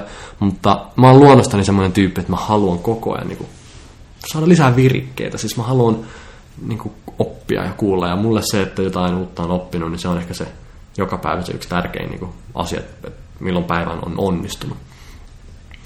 Mutta yleensä ne asiat, niin ei ne muotoidu eikä niitä ymmärrä itsekään ennen kuin niistä on pystynyt puhumaan jollekin. Tai että ne on ehkä pystynyt opettaa tai käymään läpi jollekin. Ja silloin niihin muodostuu se omakohtainen suhde myös. Ja niin pitkään se on sitä, että sä toistat, mitä joku muu on sanonut. Eikä se tarkoita, että sä oot yhtään sen viisaampi. Mutta kun sä vähän tunnustelet, että miltä tämä tuntuu musta ja, ja minkä vastakkain se saa toisessa henkilössä niin poispäin, niin kun mä oon paljon pyrkinyt niin kuin, jotenkin puhuja kun on myös, niin on mahdollisuus siihen. Mutta niin kuin, me opitaan enemmän keskustelussa kuin yksin. Siis, ja me opitaan nimenomaan itsestämme ehkä enemmän keskustelussa kuin millään muulla keinoin. Et jos mä juttelen jollekin ja, ja se on ehkä eri mieltä mun kanssa, niin sehän nostaa mulle kysymyksiä, että miksi mä sitten itse asiassa ajattelen tälleen. Että mistä tämä tulee, tämä mun, niin kun, mun ajatus ja mistä ehkä sen toisen henkilön ajatus tulee. Ja niin kun, sen takia se on tosi tärkeää, että ympärillä on ihmiset, jotka ei ole samanlaisia pelkästään kuin sä. Ne ihmiset saa sut innostumaan ja, ja niiden kanssa on kiva ja helppo olla, mutta erityisesti ne ihmiset, jotka lähtee tai tulee vähän eri kulmista siihen keskusteluun ja vähän näkee asiat eri tavalla, niin, niin se on hirmu mielenkiintoista, että, että miksi ja voinko mä jotenkin ymmärtää semmoisetkin tyypit, jotka tuntuu, että miten joku voi ajatella noin, että mistä toi tulee, tai eikö se yhtään käytä aivoja, ja mitä tämä oikein niin meinaa, niin nehän on niin kuin kaikista hedelmällisimpiä paikkoja niin kuin oppia suhteuttaa asioita. Siis, että aidon oikeasti, niin se toinen on ihminen, ihan niin kuin sinäkin. Ja se on ihan yhtä, niin kuin, se haluaa löytää totuuden, se haluaa olla niin kuin, oma paras versionsa. Niin kyllä semmoiset on hyviä muistut, muistutuksia, että mikä mä luulin olevani, niin kuin, kun mä jotenkin luulen, että mä oon kaikista maailman ihmistä löytänyt totuuden. Että et, entäs nämä kaikki muut, jotka on mun kanssa eri mieltä. Miten, mikä mikä mä oon sanomaan, että asiat on näin. Miksi mä niin kuin edes ajattelen, että tämä mun tapa ja mun ajattelu on se, mikä muillakin pitäisi olla. Miksi mä niin kuin haluaisin jotenkin väkivalloin laittaa sen eteenpäin. Et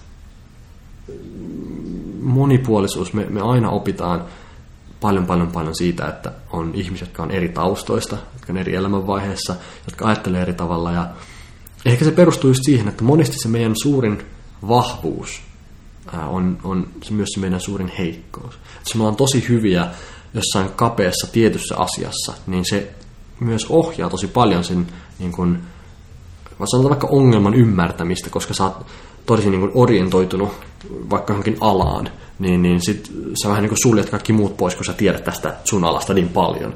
Niin se meidän oma vahvuus niin voi kääntyä meitä vastaan, että me ei, me ei sitten niin nähdä muuta kuin vaan se oma pieni kulmamme. Niin sen takia niin musta kyllä kaikkien pitäisi jotenkin harjoittaa sitä, että, että miten tommosen toisen ihmisen kanssa, joka on mun kanssa aivan eri mieltä, niin se on kuitenkin enemmän samaa kuin erilaista, niin miten me voitaisiin molemmat kasvaa ja kehittyä. Ja tämä tulee taas kommunikointiin takaisin. Musta on kiinnostavaa, että me eletään maailmassa, missä meillä on enemmän sanapapautta kuin koskaan ennen. Mutta me kestetään yhä huonommin ihmisiä, jotka meidän kanssa eri mieltä. Ja tämä on niinku trendi, mikä meidän maalaisjärkeen, niinku, että miten se voi mennä näin päin.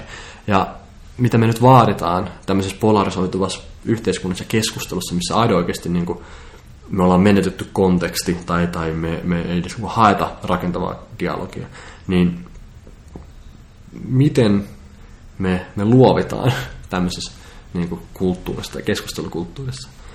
Et, eikö joku sanonut, mä en muista mistä tämäkin on tullut. Välillä mulle tulee tämmöisiä mieleen, kun joku on sanonut, että jostain on kuullut, että on, on neljä erilaista keskustelua um, keskustelulajia tai vastaamisen lajia. Ensimmäinen on se, että sä kuuntelet keskeyttääksesi. Eli sä tiedät, mitä mieltä saat ja sä kuuntelet ihan vaan, että sä pystyt tarttumaan johonkin. Toinen on se, että sä kuuntelet vastataksesi. Eli sä odotat sitä, että mitä tahansa toinen sanoo, niin se on, se on väittelyä, se on, se on argumentointia, sä vastaat. Sitten on sitä, että sä kuuntelet ähm, täydentääksesi, että sä haluat vielä niin kuin, saada niskalenkiä, sä tavallaan niin kuin, tykkäät siitä omasta äänestä. Ja sitten on se, että sä kuuntelet niin kuin, oppiaksesi. Ja kyllä toi on aika hyvä. Et, sehän on selvää, että ne asiat, mitä me sanotaan, niin Totta kai siihen rivien välissä on paljon enemmän. Mutta kiinnostavahan on se, että, että kun mä kuulen, että joku muu puhuu, niin kyllähän mä koko ajan yritän miettiä, että mitä se haluaa sanoa. Siis se ei välttämättä sano sitä, mitä se haluaa sanoa. Mikä on se asia, mitä se yrittää viestiä. Että jos mä sanon mulle jollekin kaverille, että, että, että hei, että kuuntele tämä kappale, tämä on, tämä on tosi hyvä, niin eihän siitä ole kyse siitä kappaleesta. Kyse on siitä, että hei, tässä on mulle tärkeä asia, tämä on niin kuin juttu, mikä on saanut mut iloiseksi ja kun sä oot siinä, mä haluan jakaa sen sulle. Ja sitten jos se toinen on sillä, että en mä tykkää tosta artistista, niin ei siitä artistista ollut kysekään alun perinkään. Kyse oli siitä, että hei, näetkö tämän mun tarpeen ja mun, mun niin kuin, äh, tämän asian, mikä mä tuon sulle. Että sulla on mahdollisuus niin kuin huomata mut nyt. Niin tuolla tavalla me niin paljon menetetään kommunikaatio, me menetetään kuuntelusta, kun me jäädään niihin sanoihin kiinni. Eikä me tajuta, että hei, toi tarvii ja toi haluaa jotain muuta kuin mitä ne sanat on. Ja se on ikuista jumppaamista siinä, että onnistuks mä sanoa sen, mitä mä haluan, ja onnistuuko se toinen kuulemaan sen, mitä mä halusin sanoa, vai kuuleeko se sen, mitä hän halusi kuulla, mitä mä en edes yrittänyt sanoa. Siis eikö joku niin kuin samalla lailla, siis kommunikaatio on aina niin kuin epätäydellistä, paitsi vahingossa. ei se onnistu. Ja meillä on kaikilla vähän erilaisia lähettimiä, ja kaikilla vähän erilaisia vastaanottimia. Ja se, että nämä pelaisi yhteen sopivalla aallolla, niin se on ihan mahdottomuus. Ja sen takia me tarvitaan tuota kykyä kuunnella ja jotenkin olla täydentämättä tai vastaamatta tai jotenkin riitelemättä. Et, et, kun kaksi vapaata ihmistä kohtaa, vaikka ne olisi erimielisiä, niin voi olla niin kun, ne voi olla niin kun, okei, nyt mä tiedän, mitä mä sanon sen. Kun vapaat ihmiset kohtaa, niin he voivat olla erimielisiä olematta riitaisia. Mä voin tavata jonkun ihmisen kanssa, mä oon ihan aidosti täysin eri mieltä. Ja jos mä en ole vapaa, niin se mä menetän malttini tai, tai se pääsee mun ihon alle ja, ja mä menen henkilökohtaisuuksiin tai mä haastan ja, ja niin kuin tarkoituksella vien sitä pois tai levitän väärää tietoa tai mitä tahansa se onkaan. Mutta mut, jos mä voin sanoa, että mä oon vapaa, niin, niin me voidaan olla ihan aidosti, että sä oot tuota mieltä, mä oon tätä mieltä ja ei meidän tarvitse olla riitasia, ei meidän tarvitse tapella siitä. Ja silloin kun joku on vähän lukossa siihen, että näin minä ajattelen, niin se näkee musta aika nopeasti, että aa, okei, okay, no, mennään seuraavaan aiheeseen. Eli kyllä tämä kuuntelemisen taito, robotti, sillä ei voi olla sitä, meillä voi olla. Kyllä sekin tulee nousee arvossaan korkealle, että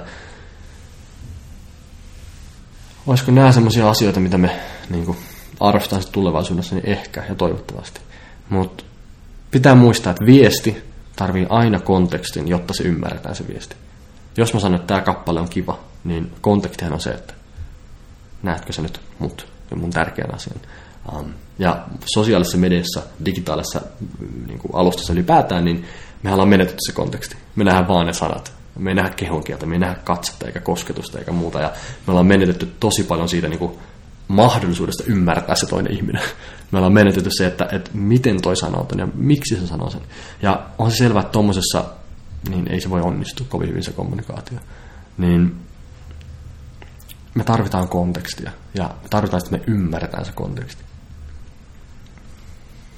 Ja että ymmärretään se, että toinen henkilö on käytännössä sinä, joka on vain kulkenut eri polun. Sitä niin. ei aina hetkessä muista. Et, et, määritelläänkö me itsemme aina erilaisuuden kautta? Kun meillä on aika individualistinen niin kansa ja sukupolvi ja tämä maailma on tällainen, niin me aina niin nähdään, että minä olen erityinen tällä tavalla, minä olen erilainen tässä suhteessa ja minulla on nämä kyvyt ja, ja erikoisuudet ja piirteet. Ähm, sen sijaan, että me nähtäisiin, että me, itse asiassa miksi me ei määritellä itseämme samanlaisuuksien kautta. Että mä oon vähän niin kuin toi henkilö, tai itse asiassa on tosi paljon samaa kuin tossa. Ja, ja tota, itse asiassa mä oon ihan tällainen normaali perus, ei, ei musta niinku mitään erityistä, koska meissä on enemmän samaa kuin erilaista. Ei meillä voi olla kahdeksan miljardia erilaista ihmistä. Miksi me ei nähdä enemmän, että hei, sinä olet toinen minä, että että kerropa itsestäsi, niin sen sijaan, että mentäisiin niin individualistiseen ylistykseen, niin ollaan, että ei, itse asiassa mä oon, mä oon ihan niin kuin tuo tai tuo. Et, ja se on hienoa. Sä oot ymmärtänyt, että, että se on, se on niin kuin arvokasta nähdä enemmän samaa kuin erilaista. Jää miettimään sitä dialogia vielä, että kun se on aina vähän epätäydellistä siitä syystä just, että jos sä kuuntelet täysin, niin sä et ole niin hyvin pysty ainakaan spin-offaamaan sitä ajatusta, vaan se ajautuu osittain samalle uralle. Hmm. Sen takia tavallaan inhimillisistä syistä, koska sä haluat kumminkin pystyä osallistumaan ja jatkamaan sitä keskustelua, se on vähän epätäydellistä se kuunteleminen väkisinkin sen takia, hmm. koska sinä joutuu samalla miettimään, ei nyt välttämättä seuraavaa puheenvuoroa, mutta ylipäänsä sitä asiaa ja omaa näkökulmaa, niin onko se se toisaalta sen inhimillisyyden kautta se dialogi on niin arvokasta, koska se ehkä resonoi jotain uutta. Koska mm. onko se, että jos tekoäly puhuu itsensä kanssa, mm. niin se täydellinen keskustelu ei välttämättä kehitä uutta. Niin. Mutta sitten totta kai on tilanteita, jossa vaikka kaksi henkilöä, molemmat kuuntelee vain 30 prosessisesti, niin se ei toimi. Mm. Vaan sen täytyy olla sellaista vuorovaikutustanssia. Siis jos haluaa oppia, niin kannattaa olla hiljaa. siis kyllähän me edelleen toistetaan ne samat asiat, mitä me jo tiedetään ja mitä me jo itse pystytään miettimään ja kuvittelemaan. Niin pitkään kuin me ollaan äänessä, niin, niin ei me kasveta.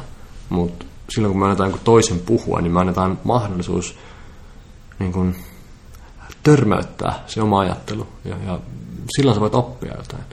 Niin ei siis aina kun on mahdollista pitää turpa kiinni kannattaa. se on musta hyvä muistaa. Aina kun on mahdollisuus olla hiljaa, niin älä anna sen mahdollisuuden mennä hukkaan. Et ollaan mieluummin, siis kyllä niin taukojen aikana muutenkin, siis esityksessä, silloin ne asiat opitaan. Silloin ne sisäistetään, ei silloin kun sä puhut, vaan ne on ne hetket, kun se pöly laskeutuu. Meillä on hirmuinen tarve tuoda itseämme koko ajan esiin ja tiedätkö, antaa tietynlainen vaikutelma. Ja se on ihan, mä en tiedä miksi, mutta et sen sijaan, että me pyrittäisiin siihen, että meidät huomataan, niin meidän pitäisi pyrkiä siihen, että meidät muistetaan. Se on paljon tärkeämpää. Ei meidän pidä pyrkiä niin kuin siihen, että ihmiset kunnioittaa meitä, vaan siinä ne rakastaa meitä. Ja siinä on iso ero. Älä yritä saada huomioon, yritä saada se, että sut muistetaan. Älä yritä saada kunniaa, yritä saada rakkautta. Ja ne hiljaiset hetket, niin yllättäen siellä se monesti tulee, missä sut muistetaan, missä sua rakastetaan. Et, vähän paradoksi, tiedätkö? Niin, se on, se on vähän niin kuin treeni ja palautuminen. Mm. Kehitys tapahtuu sillä palautuessa, niin samahan se on viestinnässäkin. Niin. Välikysymys tästä, kun tämä, en muista edes kysyinkö tarkalleen että ajattelusta, kun tämä lähti, mutta ajattelet sä, kun mietit jotain asiaa, niin ajattelet sä sitä visuaalisesti mielessä vai sanoina vai minä, miten sinä ajattelet? Tämä on kyllä hyvä kysymys, koska harvemminhan me pysähdytään miettimään, että miksi minä ajattelen niin kuin minä ajattelen, tai, tai miten minä ajattelen. Um,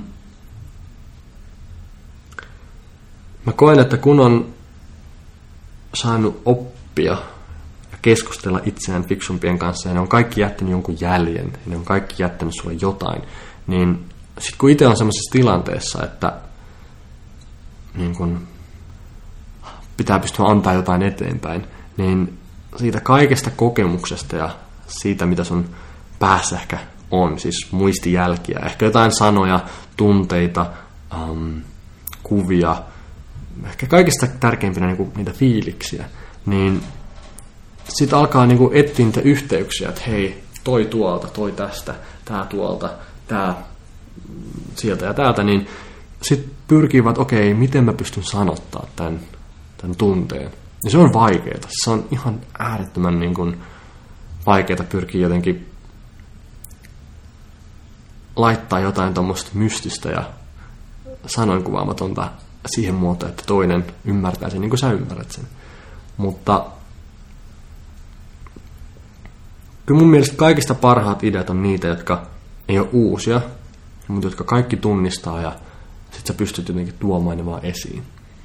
Ja kyllä mä sitä pyrin aina tekemään. Et se on tietynlaista kirkastamista. Että en mä mitään uutta ole keksinyt. Mutta mä kirkastan vähän sitä ajatusta. Hmm. Tuossa kysyin sen takia, kun yksi henkilö tuossa keväällä kysyi minulta tätä kysymystä ja sitten pari henkilön kanssa jutellut sitä myöhemmin, niin tajunnut sen, että kun kysynyt sitä itse, hmm. niin, niin aika monilla se eroaa. Niin kuin, että jotkut ajattelee pelkästään visuaalisesti, mm. jotkut toistaa sitä sanaa mielessään. Mm. Ja niin sitten mietin sitä, että tavallaan onko ihme, jos meidän viestintä ei aina välity sellaisena, kun me halutaan, jos ihmiset jo lähtökohtaisesti ajattelee asioita tai mallintaa eri tavalla. Mm.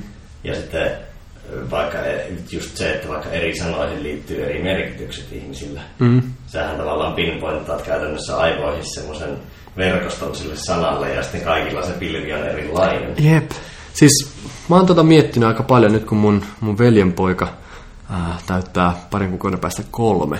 Ja kun se alkaa jo puhua enemmän ja sillä alkaa se sanavarasto pikkuhiljaa tulee ja se, se on niin oppinut jotain konsepteja ja käsitteitä, niin mä mietin, että mistä se tulee. Koska eihän sille voi kertoa tai selittää, että, että, että jos sä annat jonkun ruoan ja se maistuu hyvältä, niin me ollaan annettu, että tässä on sana, ja sitten me toivotaan, että se yhdistyy sen oikeaan kokemukseen. Että mitä tällä sanalla tarkoitetaan. Tai jos, jos sulle tulee joku haju, ja jos se ei ole sanaa sille, niin, niin sitten kun sen on pakko keksiä joku sana, niin sitten se sanoo jotain, ja se ei välttämättä kuvaa sitä, miltä siltä tuntuu, mutta että jos sanavarasto on rajallinen, niin jotain on valittava. Niin musta on tosi kiinnostavaa, mistä mä tiedän, että se kolmevuotias, kun se sanoo jotain, niin niillä sanoilla, niin mistä mä tiedän, mitä se tarkoittaa? Tarkoittaako se sama kuin minä? Koska me voidaan niin kuin määritellä, mitä tarkoittaa tällä sanalla, mikä tuo on. Kolmevuotias, niin se on nähnyt, ehkä kuullut, ja sitten se on niin kuin yhdistänyt, että tuo sana tämä asia. Ja se on hirmu empiiristä, eikö vaan? Kaikki sanat ne on pakko perustua siihen, että se on koettu ja nähty ja tunnettu. Ja tuommoiset abstraktit sanat, hyvä, paha, oikea, väärä, ähm, mistä mä tiedän, että, että miten se on ne kokenut. Ja kun mä sanon jonkun sanan, niin mulla on tietty ajatus mielessä, mutta ehkä sillä on ihan eri ajatus. Niin musta tää on hirmu kiinnostavaa. Me, me ei, sanotaan, että kieli ei elä meissä, vaan me eletään kielessä. Me on jotenkin illuusio ollut, että ikään kuin me, meidän niin kuin, me kehitetään meidän kieltä ja se paranee ja me ollaan niin kuin orjutettu kieli ja se on meillä. Mutta siis mehän tapahdutaan sen kielen kautta. Se kieli antaa viitekehyksen sille, miten me ylipäätään ää, eletään. Ja tietysti mielessä me ollaan sen kielen orjia myös yhtä lailla. Vähän sama asia kuin, että et, et me ei suhteututa itseämme ympäristöön, vaan me suhteutetaan ympäristö itseemme. Että se, miten minä ajattelen ja mitkä ne mun just arvot ja, ja elämän katsomus ja kuva on, niin sit mä näen kaiken tämän ympärilläni sen kautta. Että näinhän se on. Eli, eli se ei tarkoita, että sä olisit täällä maailmassa, vaan sä pakotat sen maailman sun omaan ajatteluun. Että näinhän se on. Näin se pitää mennä. Ja se, mitä sä et pysty kuvittelemaan, niin sitä ei ole olemassa. Se, mitä sä et pysty rationaalisesti perustelemaan, niin sitä ei ole olemassa. Um, kaikki, mikä menee yli tämän tämmöisen no, meidän rajallisen kapasiteetin, niin, niin menee saman tien höpölöpöksi tai, tai huuhaaksi. Tai, ja se on aika kiinnostavaa, että itse asiassa ei me tiedetä yhtään paljon mitään, mutta me, tavallaan me ei voitaisi elää, jos, jos tämä ympäristö niin ei olisi yksi yhteen sen kanssa, mitä me luullaan tietävämme. Sanoista oli mielenkiintoinen keissi, kun järjestin sellaisen viikonlopun, jossa puhuttiin kaksi puoli päivää ajattelusta. Hmm. Meillä oli teemana ja neljä tyyppiä, ja sitten oli mukana yksi matemaatikko, joka mietti oikeastaan sitä kautta pitkälti, ei nyt ihan täysin ääripäisesti, mutta mietti sitä kautta, että ajatus tai sana tai joku vastaava on sitten vasta tarpeeksi hyvin määritelty, jos se voitaisiin ohjelmoida koneelle. Mm. Niin sitten aika parannettava niin kuin näkökulma siihen, että millä tarkkuudella pitäisi juttuja mennä, niin sitten kun alettiin heittelemään sitten tämmöisiä buzzwordia sinne ekana iltana, mm. niin tuli vaikka sana merkitys, niin, niin sitten tämä henkilö kysyi niin kuin ihan laivi avoimesti, että niin, mitä on merkitys? Mm. Tai vaikka mitä on kärsimys. Niin, niin yllättävän vaikeita asioita kuvailla, kun lähdet avaamaan sen. joku mm. kovin helppoja konsepteja. Ja kaikkihan me ollaan rakennettu niihin joku konstruktio niistä sanoista. Ja vaikeintahan tuo on uusien sanojen kohdalla, joita sitten heitellään hatusta silleen mm. Kymmenen vuotta sitten innovaatio tai Joo. digitalisaatio tai vastaavat. Niin ne on semmoisia niin huttuja sanoja, joihin kumminkin rakennetaan joku kumminkin mm. jopa voimakaskin assosiaatio. Ja me niin kovasti yritetään ymmärtää niitä asioita, mutta niinhän se on, että se mistä me tiedetään vähiten, sitä me voidaan muotoilla eniten.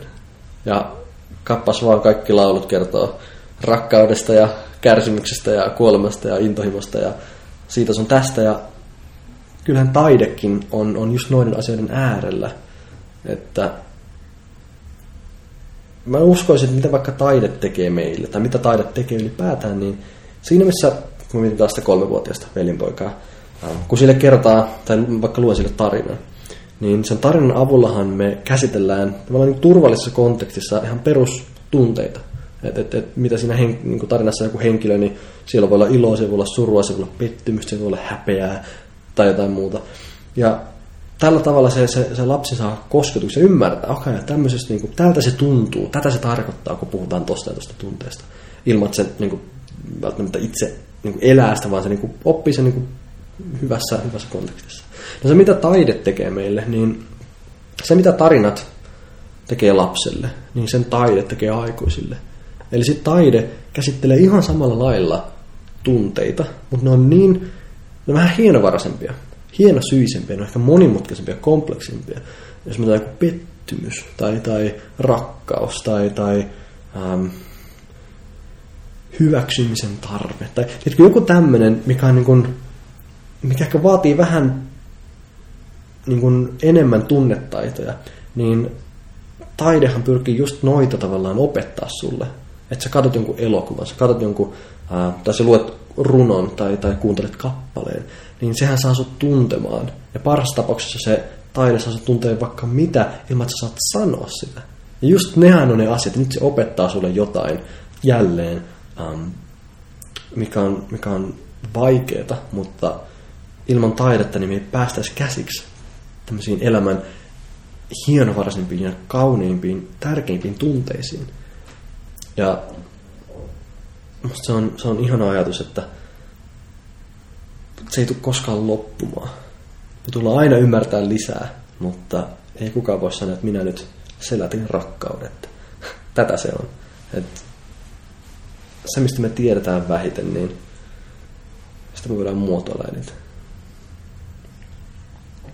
Hauska, kun nostit tämän taiteen esille. Tuli mieleen sellainen muisto tuolta Haimaasta. Oltiin katsoa puolisen kanssa tainyrkkeilymatseja. Mm-hmm. Ja kun mä oon jo pitkään erotellut silleen, että on tavallaan mixed martial training, että sä voit harjoitella sitä, mm. mutta se itse ottelu ja se todellinen vaaratilanne, niin se on mixed martial arts. Ja tota, sitten kun katsottiin sitä tainyrkkeilyottelua, niin oli joku venäläismies vastaan japanilainen ja sitten puoliso vähän niin kuin kattonut lähinnä minun mukana, että kun hän nyt tuli katsomaan. Mm. Sitten jossain kohtaa se sama puoliso, että tota, niin, niin tuo venäläisottelija on kyllä tosi luova. Mm. Niin sitten niin kuin, silloin sytytti itsellä heti, että nyt se niin kuin, sai kiinni tästä jutusta. Ei täysin samalla tavalla kuin minä, mm. silleen samasta näkökulmasta, mutta sai siihen oman mielenkiintoisen näkökulman.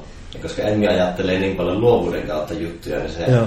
Sai semmoisen tarttumapinnan, että se onkin taidetta, että se ei ole tavallaan vain jotain berserk-moodi mm. brutaaliutta, vaan että se on itse ilmaisua tietyllä tapaa, tietyllä tapaa niin kuin karuimmassa muodossaan tai semmoisessa pelkistetymmässä muodossa, vähän niin kuin tanssi. Mm, mm. Siinä tuli semmoinen sykähdyttävä, vähän niin kuin kokisi itse oivalluksen, niin koki semmoisen oivalluksen hetken tunteen toisen puolesta, että sitten sen jälkeen Emmi on aika monestikin kattonut vaikka vapauttanut matseja minun kanssa, mitä se ennen mm. ei niin, niin innokkaasti tehnyt.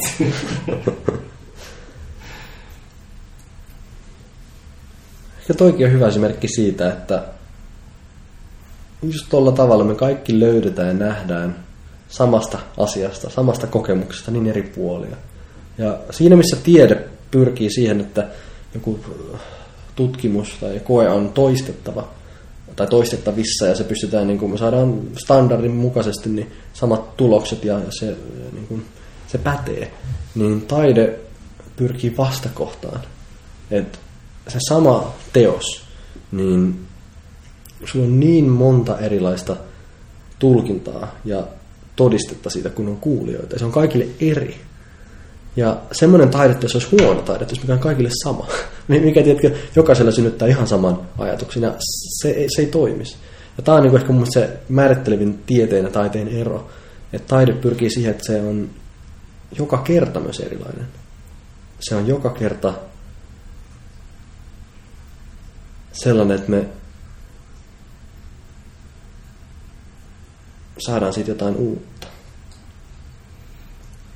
Niin, toisaalta onko tiede metatasolla taidetta, koska sä haluat luoda jotain, tavallaan sulla pitää olla semmoista taiteellista taitoa, jotta sä pystyt organisoimaan sitä tiedettä ja hankkimaan ne apurahat ja mm. miettimään uuden hypoteesin ja uuden paletin ja sitten vielä toteuttamaan ne tutkimukset ja koehenkilöt ja kaiken sen paletin niin, että voidaan luoda uutta tiedettä, mm. onko se periaatteessa metatasolla taidetta? Niin, siis kun se tämän päivän tiede vaikkapa, niin eilen se oli vielä utopiaa. Tänään se on, se on realismi ja huomenna se on kahle. Huomenna se niin kuin, jarruttaa meitä. Ja siinä missä se kehitys koko ajan niin kuin, progressin niin kuin, se on kumulatiivista. Koko ajan rakennetaan sen edellisen tietotaidon ympärille ja nyt niin kuin se, mitä me nyt tänään tehdään, niin kiitos tieteilijöiden satojen vuosien tulo, niin kuin työn, niin, niin me niin kuin voidaan rakentaa sen päälle. Siinä missä taide, niin me voidaan ottaa joku Sibeliuksen sinfonia ja se resonoi nyt, se resonoi saadaan, se resonoi 200 vuoden päästä. Ja siinä ollaan jonkun sellaisen äärellä, mikä kestää aikaa, mikä kestää muuttu, muutosta yhteiskunnassa ja, ja elämisessä, mutta jollain tasolla niin se siitä ei tule kahle, eikä se ole utopia, vaan se on tässä ja nyt. Niin on niissä jotain samaa, mutta kyllä mä niin kuin, mä ennemmin selittäisin maailmaa taiteen kautta kuin tieteen kautta. Just tästä syystä. Se tiede, se voi tuntua nyt hienolta, mutta se on huomenna kahle. Ja me tullaan se kumoamaan kuitenkin vielä. Mutta taide, niin se auttaa meitä ehkä näkemään ja kokemaan ja selittämään jotain, mikä ei me vanhaksi.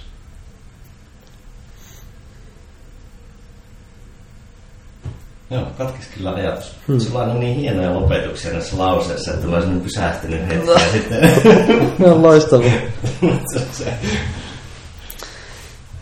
Tuota, puhuit siitä, että miten ne, se vahvuus voi kääntyä heikkoudeksi, hmm. jos tavallaan on siinä yhdessä asiassa tosi hyvä ja katsoo sen näkökulman kautta maailmaa. No itse asiassa minun Katrin ajatus oli se, että tai, se, että jos mallintaa maailmaa taiteen vähän niin kuin frameworkin kautta, niin se on hyvin paljon hauskempaa. Mm. Että mieluummin mallintaa maailmaa leikkinä kuin pelinä. Mm. Mutta niin, itse kysymykseen, niin se, että kun joku asia, vahvuus, mistä tulee heikkousta, sen ajattelen ääneen, että saan ajatuksen kiinni, mm. nyt katkaisin, niin se, että pyrkisi ammentamaan tosi monista lähteistä ja monimutkaisemmat ongelmat vaatii monipuolisempaa ajattelua tulevaisuuden mm. maailmassa. Niin kehität sä miten itse tätä muuten kuin ammentamalla mahdollisimman monista lähteistä? Mm. Ehkä tässä tulee se, se kyky hypätä toisen saappaisiin ja yrittää kuvitella sitä vähintään sen toisen näkökulmasta. Koska niin pitkään kun me ratkaistetaan ongelmaa yksin, niin me ei ratkaista ongelmaa vaan pientä osasta siitä. Mutta jos me ratkaistaan sitä ongelmaa yhdessä, niin ehkä meidän on mahdollista edes ymmärtää se ongelma paremmin, mutta ennen kaikkea ratkaista sitten se. Me ei voida ratkaista ongelmaa, jos me ei ymmärretä sitä. Ja se monipuolisuus, niin kun meidän ongelmat on monimutkaisempia tulevaisuudessa, niin se vaatii sitä, että me myös ajatellaan monipuolisemmin. Ne ongelmat, tai niin kuin Einstein sanoi, että eihän sillä samalla ajattelulla voi ratkaista niitä ongelmia, millä nämä, nämä on myös luotu. Ja yksin me ei, me ei päästä omasta tasosta hirveästi ylöspäin, mutta yhdessä niin se, se voi olla enemmän kuin se osiensa summa. Ja ylipäätään siis ihminen on luovimmillaan, kun sillä on hauskaa. Ja harvemmin yksinään sulla on niin superkivaa ja hauskaa, kun sä teet jotain työtä. Tai jos puhutaan vaikka tieteilijät vastaan taiteilijat, niin jos me halutaan aina oikeasti niin kuin luoda jotain uutta, niin ei se tule otsakurtussa, vaan ihminen aina oikeasti pystyy, se saa annettua sen parhaimpansa eteenpäin, kun se nauttii sillä hauskaa. Ja porukassa yhdessä, niin se on mahdollista paljon paremmin kuin yksin. Ja sen takia me tarvitaan muita ihmisiä, että me saadaan itsestämme myös se paras anti annettua. Mutta että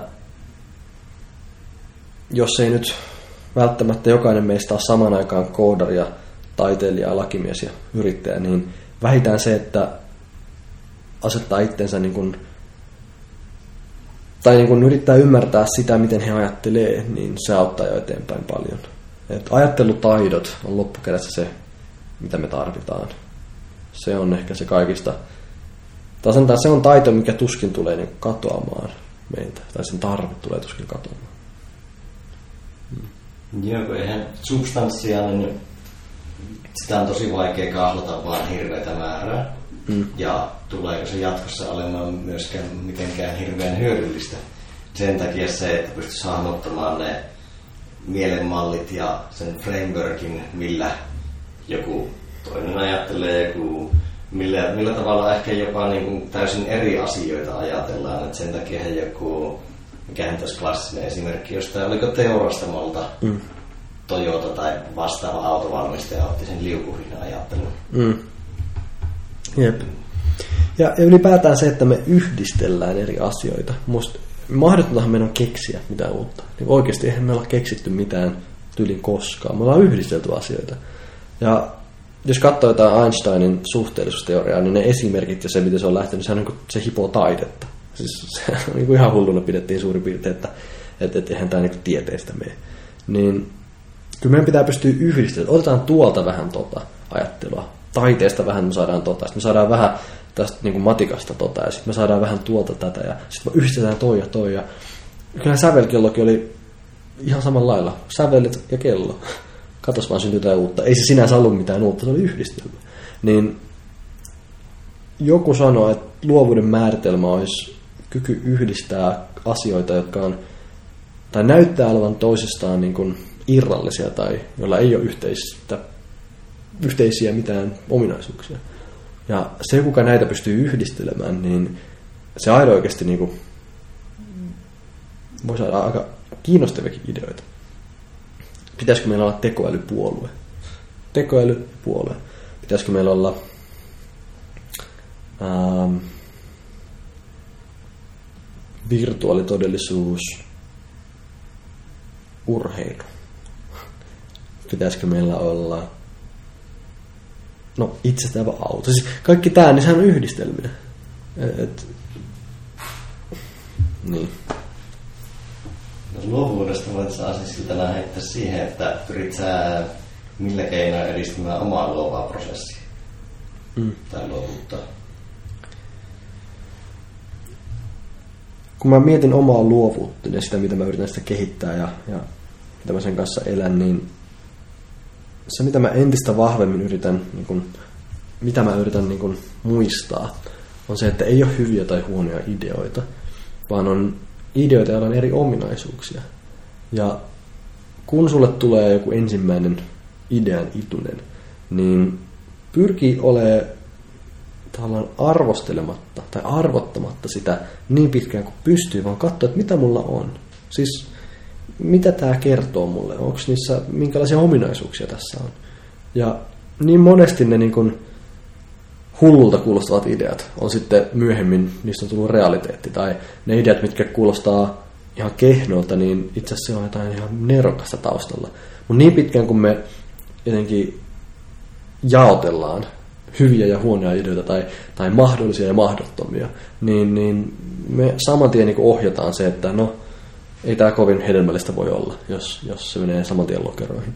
Niin kun mä nappaan impulsseja mun ympäristöstä ja mä koko ajan siis pidän aistit auki sinänsä, että eihän kotona yksin istumalla niitä ideoita tuu, vaan ne tulee tekemällä ja ne tulee katsomalla ympärille ja niin kuin ottama, ottamalla sieltä niin kuin ideoita, niin mä yritän heti niin kuin saman tien miettiä, mitä tuossa on. Et, et kun toi tekit on tolleen, niin mikä se on se juttu? Tai, tai mikä se on se arvo, mikä se luo? Mitä tämä muuttaa? Et, et, joku sanoi hyvin, että YouTube, niin ei se ole kuvapalvelu, niin se mikä videopalvelu, vaan se on, se on sosiaalinen työkalu koska sä käytät sitä sun oman, niin kun, sä voit ladata itsestäsi videoita, sä voit katsoa muita, se on ennen kaikkea sosiaalista, mutta se on työkalu, joka auttaa sua tekemään ja saavuttamaan sen, mitä sä halusit, tai, tai viihtymään ja näkemään sen muissa.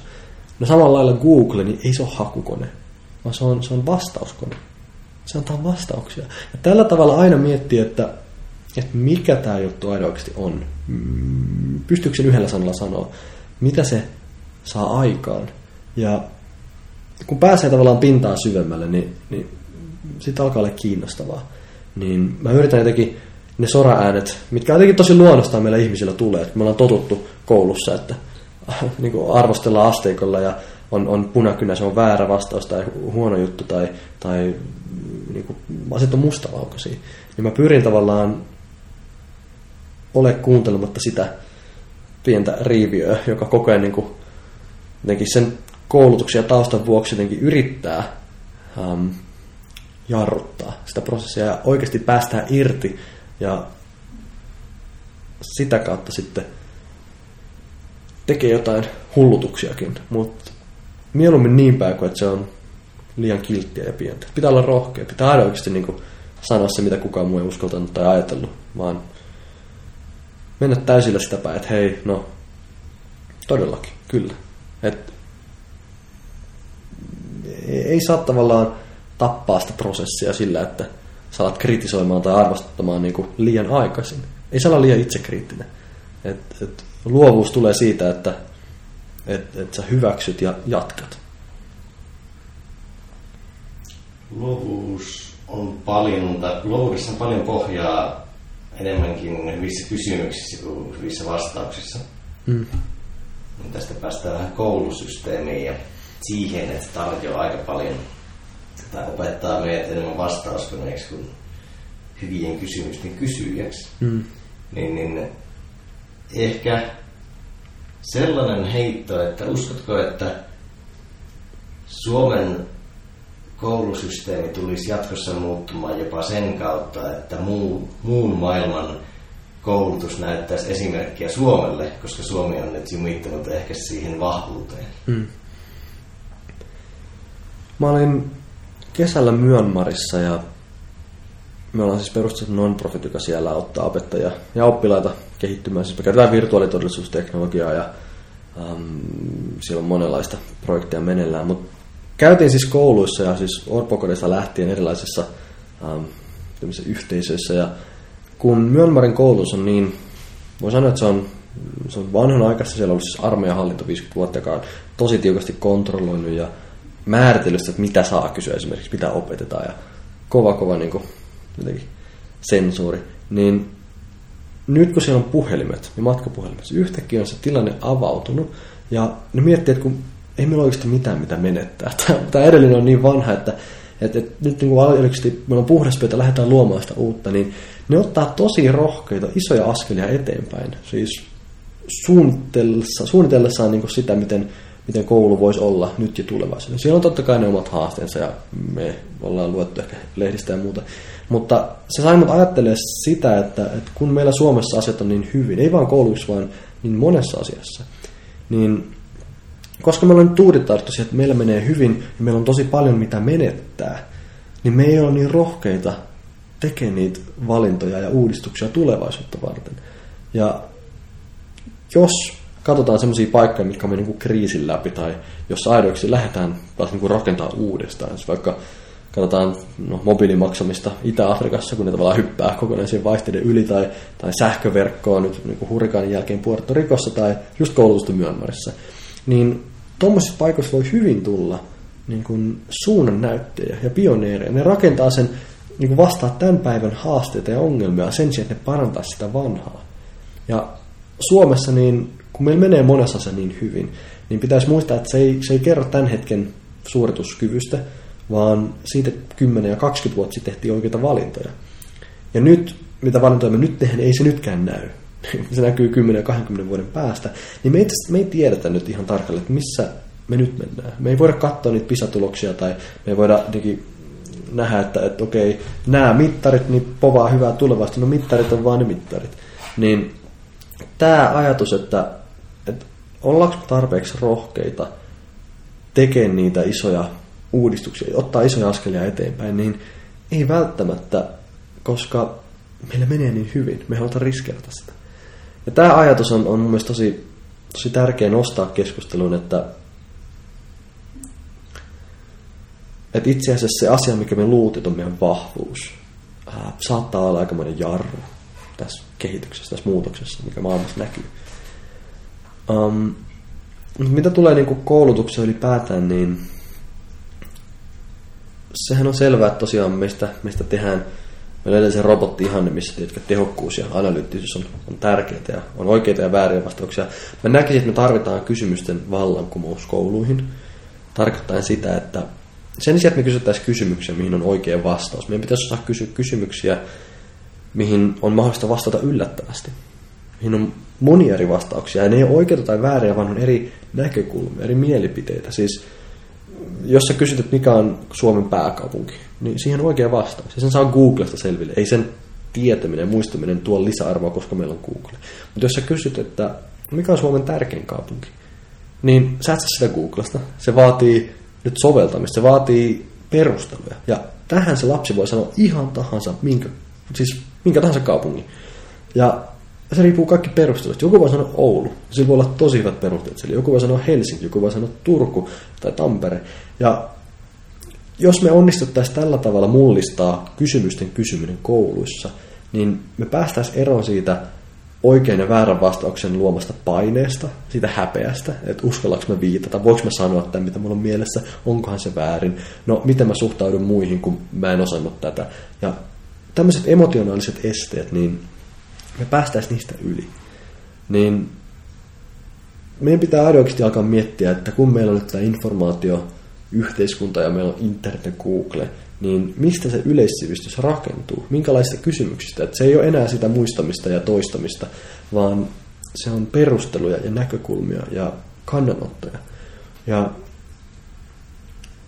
lapsethan on tosi luovia. Siis ei niillä ole rajoja. Kun ne menee kouluun, niin ne oppii tämän konseptin, että et oikea ja väärä. Ja se on, siinä tapahtuu jotain, että sitten me aletaan rajoittamaan sitä meidän jotenkin ulosantia. Ja, ja me opitaan, että, että väärä on huono. Ja, ja siis toi on kamala ajatus, koska niin monesti väärä on ollut siunaus.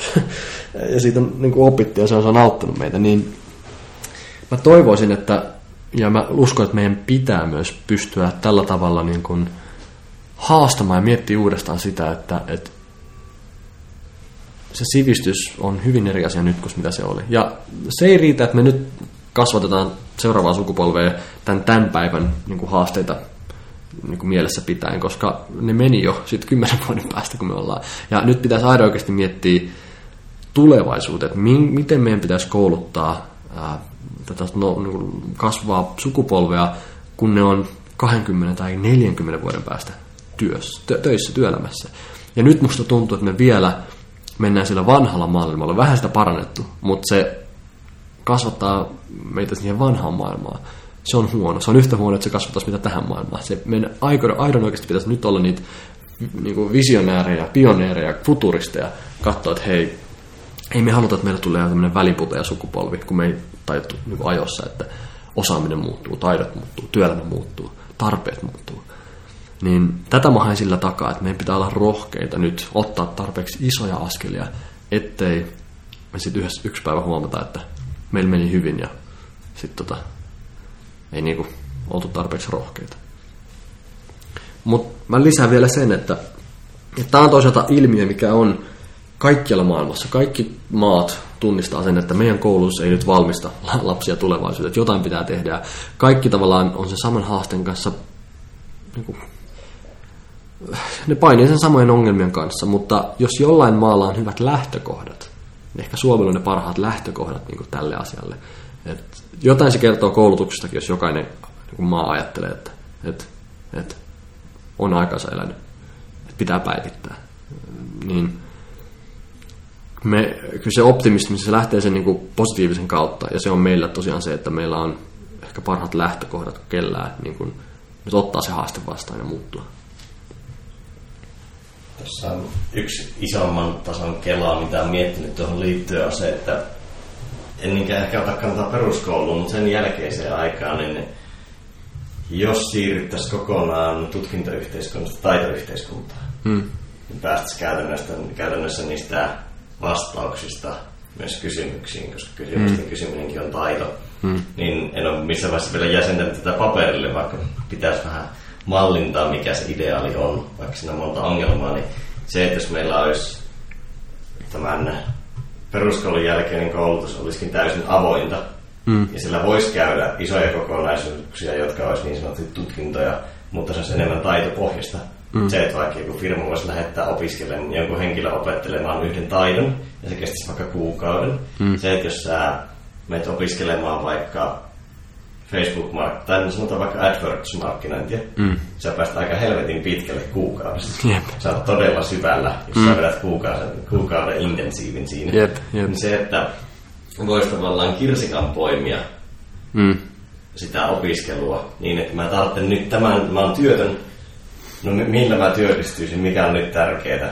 Se, että sä kävisit kaksi vaikka kuukauden jaksoa intensiivinen, että sulla olisi kaksi selkeää taitoa, jolla työllistää joko suoraan itse tai menee jollekin töihin, niin se, että jos meillä olisi tällainen yhteiskunta, missä olisi tavallaan free roamingina mm. voisit mennä sinne kouluun, napata taidot ja hyödyntää niitä heti, niin se olisi todella paljon joustavampi kuin se, että on jäykkä tutkintorakenne, koska kyllähän vaikka joku yliopisto on todella huono rakenne niin kuin valmistamaan ihmisiä työelämään. Se on ihan ok rakenne valmistamaan ihmisiä tutkijoiksi, mutta se alkaa huonontumaan koko ajan siinäkin, mm. koska sitä pyritään saamaan työelämän suuntaiseksi. Niin, jep, ja ylipäätään, että miten me luodaan se malli ja ne insentiivit elämänikäiselle oppimiselle.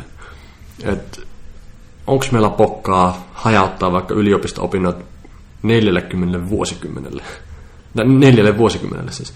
Um, että aina oikeasti käydään vuosi kouluun, sitten mennään töihin. Sitten tullaan toiseksi vuodeksi, sitten taas. Tai, tai onko meillä pokkaa sanoa, että tämä tutkinto menee vanhaksi nyt 20 vuoden päästä. Että sen jälkeen pitää päivittää. Ja kun näinhän se varmasti tulee olemaan. Ei me, jos sä teit kauppiksen ennen Exceliä tai Excelin jälkeen, niin sulla on aika erilainen panos ja arvo yhteiskunnalle. Ja nyt tänä päivänä, se, että teitkö sä viisi vuotta sitten jonkun tutkinnon vai tänä päivänä, niin, niin siinäkin on kaksi eri, niin kuin, ne on aika eri niin kuin, lähtökohdissa tähän, tähän, tähän maailmaan.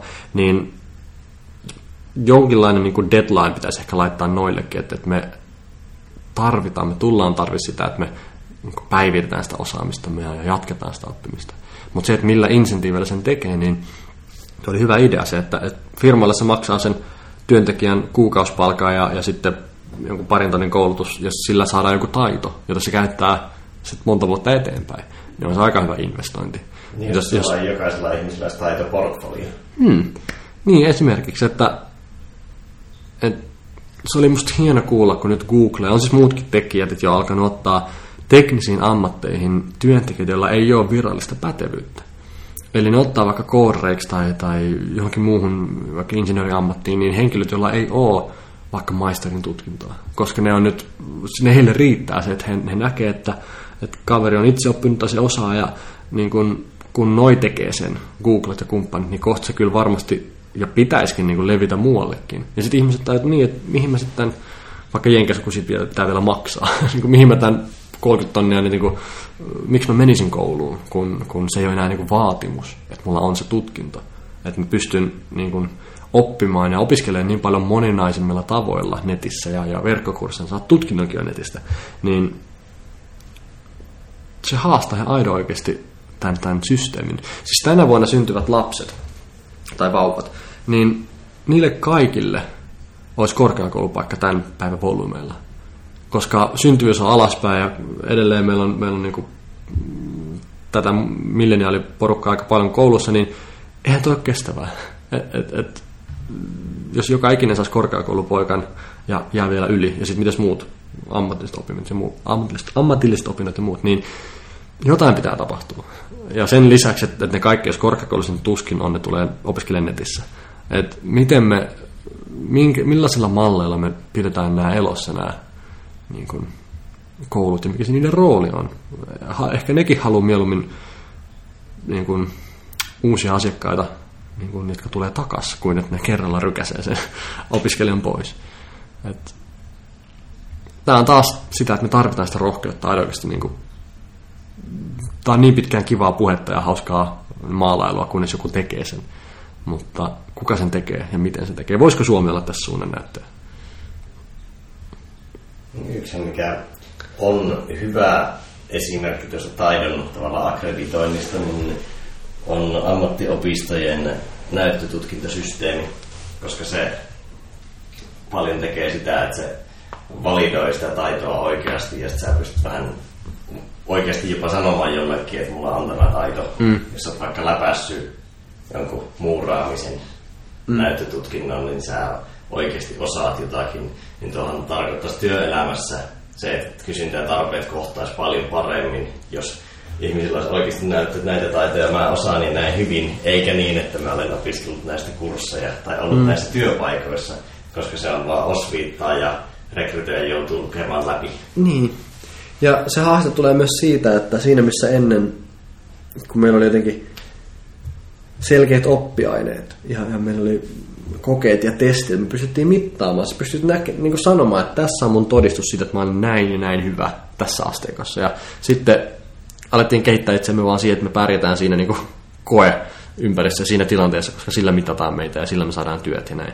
Niin nyt kun me mennään taitoihin ja mennään kompetenssiin, me mennään ominaisuuksiin, mennään luonteen piirteisiin, niin noissa ei numerot päde samalla tavalla. Et sä et voi sanoa, että mun luovuus on nyt noussut kolmosesta neloseen, kun ei sitä voi mittaa samalla tavalla.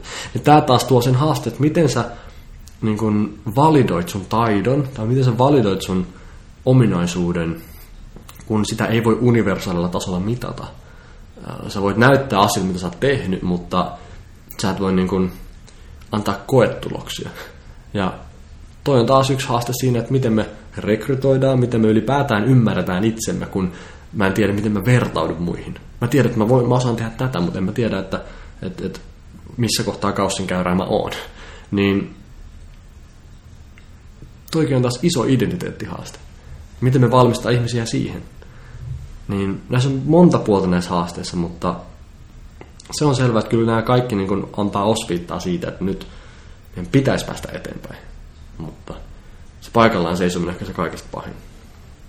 Ja yksi puoli jopa se, että pitäisi päästä identiteetistä pois tai omata tosi niin kuin, tai ymmärtää identiteetin plastisuus tai antaa sen olla plastinen plus se, että niitä identiteettejä on monia ja mm. semmoista, semmoista ne identiteettimallit ja patternit, millä historiallisesti tässä kulttuurissa on ajateltu niitä, niin ne ei oikein toimi enää tulevaisuudessa.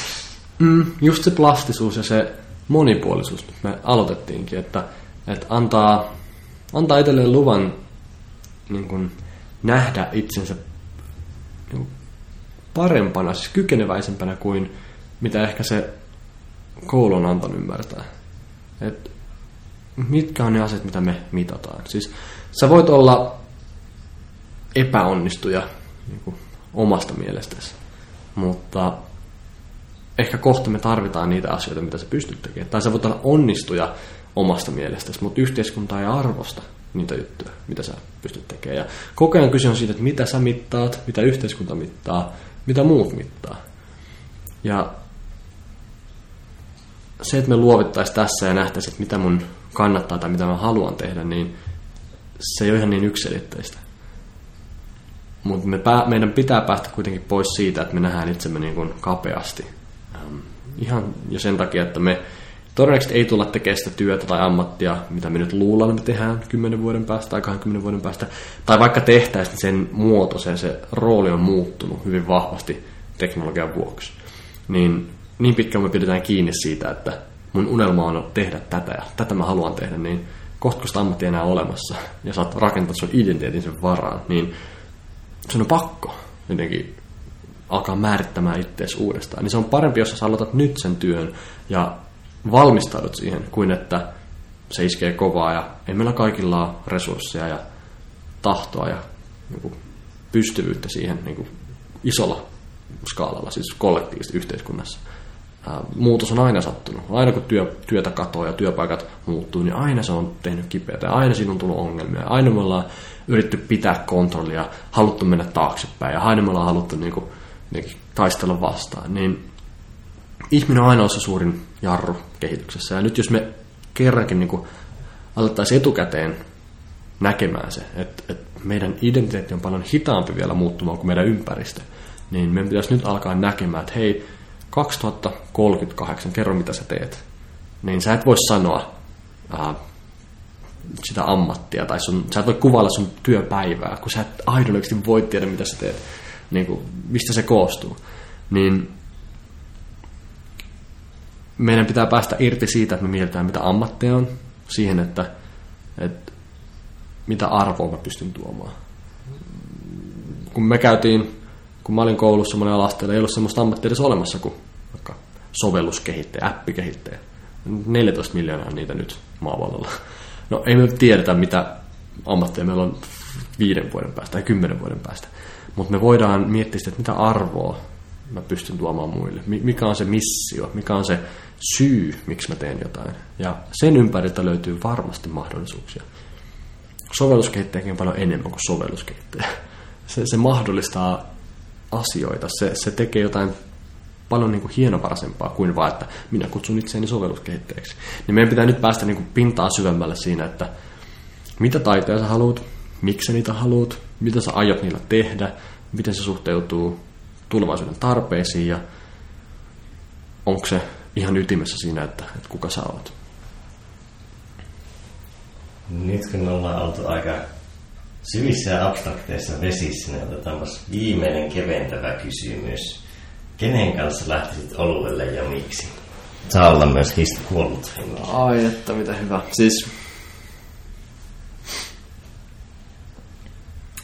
kenen kanssa, kähtisin, kenen kanssa lähtisin oluelle ja miksi?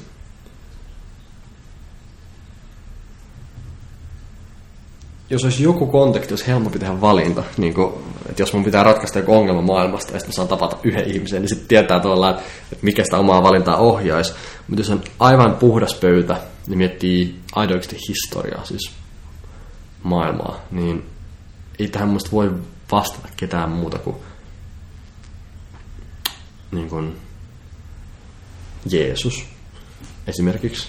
Ihan, ihan, niin kuin, ihan siis totta kai oluelle Jeesuksen kanssa, niin kyllä tekisi terää. Siis kun katsoo maailmaa nyt ja katsoo maailmaa ennen ja katsoo maailmaa jatkossa, niin miksi mä valitsisin ketään niin kuin, muuta tai ketään pienempää tai sieltä, niin kuin, jolla on pienempi impakti maapallolla. Niin, mm. Ehkä mä saisin sitten hänen kauttaan toisen mahdollisuudesta mä valitsisin jonkun toisen. Mutta... Ei. Hyvä kysymys. Se on, eikö toi on... Niin. Vielä vaikeampi kysymys on se, että mitä kaikkea kysyisit, tai mistä juttelisit, tai mm. mitä aiheita haluaisit käsitellä, tai mitä luulisit, että, että hän vastaa, tai mitä mä sanoisin, tai ähm, olisiko se tässä ajassa vai menneessä ajassa, vai mustassa laatikossa, vai mikä, niin kuin, tiedätkö? Et, niin joo, vaikka tunti aikaa, mistä lähdet Niin, no sepä just, että et, aiotko sä puhua ollenkaan, jos niin. sekuntiakaan haluaa itse käyttää siihen. Ei. Mutta on siis... Kyllä meidän tarkoitus on täällä muuttaa maailmaa ja tehdä siitä parempi paikka. Ja jos joltain voi sitä oppia, niin ehkä sitten häneltä nimenomaan. No, se on kova valinta se. Mutta hei, oikein erittäin paljon kiitoksia. Oli todella, todella kovan levelin keskustelu. Kiitos. Mistä, mistä Pertun voi vielä tavoittaa kun haluaa sinun tekemisiä seurata? Pertun tavoittaa varmaan suoremmin äh, sosiaalista mediasta, Facebook ja Instagram, mutta mun nettisivut on perttupolonen.com ja sieltä itse voi lähettää viesti, joka tulee suoraan mun inboxiin, siis mm, kun ottaa yhteyttä, niin mä käyn ne kaikki itse läpi, jos tulee kysymyksiä, kommentteja tai pyyntöjä tai mitä tahansa, niin siellä on myös videoita ja siellä on keikkakalenteria, siellä on infoa ja bio ja mitä sun muuta, että kyllä mullakin on tarkoitus kaikenlaista jännää tehdä, mistä ei vielä ehkä saa kertoa, mutta siellä sitten varmasti, jos jossain niin ilmoitetaan, niin toivottavasti jos jollekin heräsi näistä ajatuksia ja kommentteja, joku haluaa haastaa, samaa mieltä tai eri mieltä, niin ähm, toivon, että kuulen, kuulen sinusta. Yes, loistavaa. Kiitos paljon tästä ja kuulijat, jos tykkäsitte, niin aituneisessa voi käydä antamassa arvosteluja ja jos tykkäsitte tosi paljon, niin voi myös jakaa eteenpäin. Mutta ei muuta kuin seuraavaan kertaan. Moro!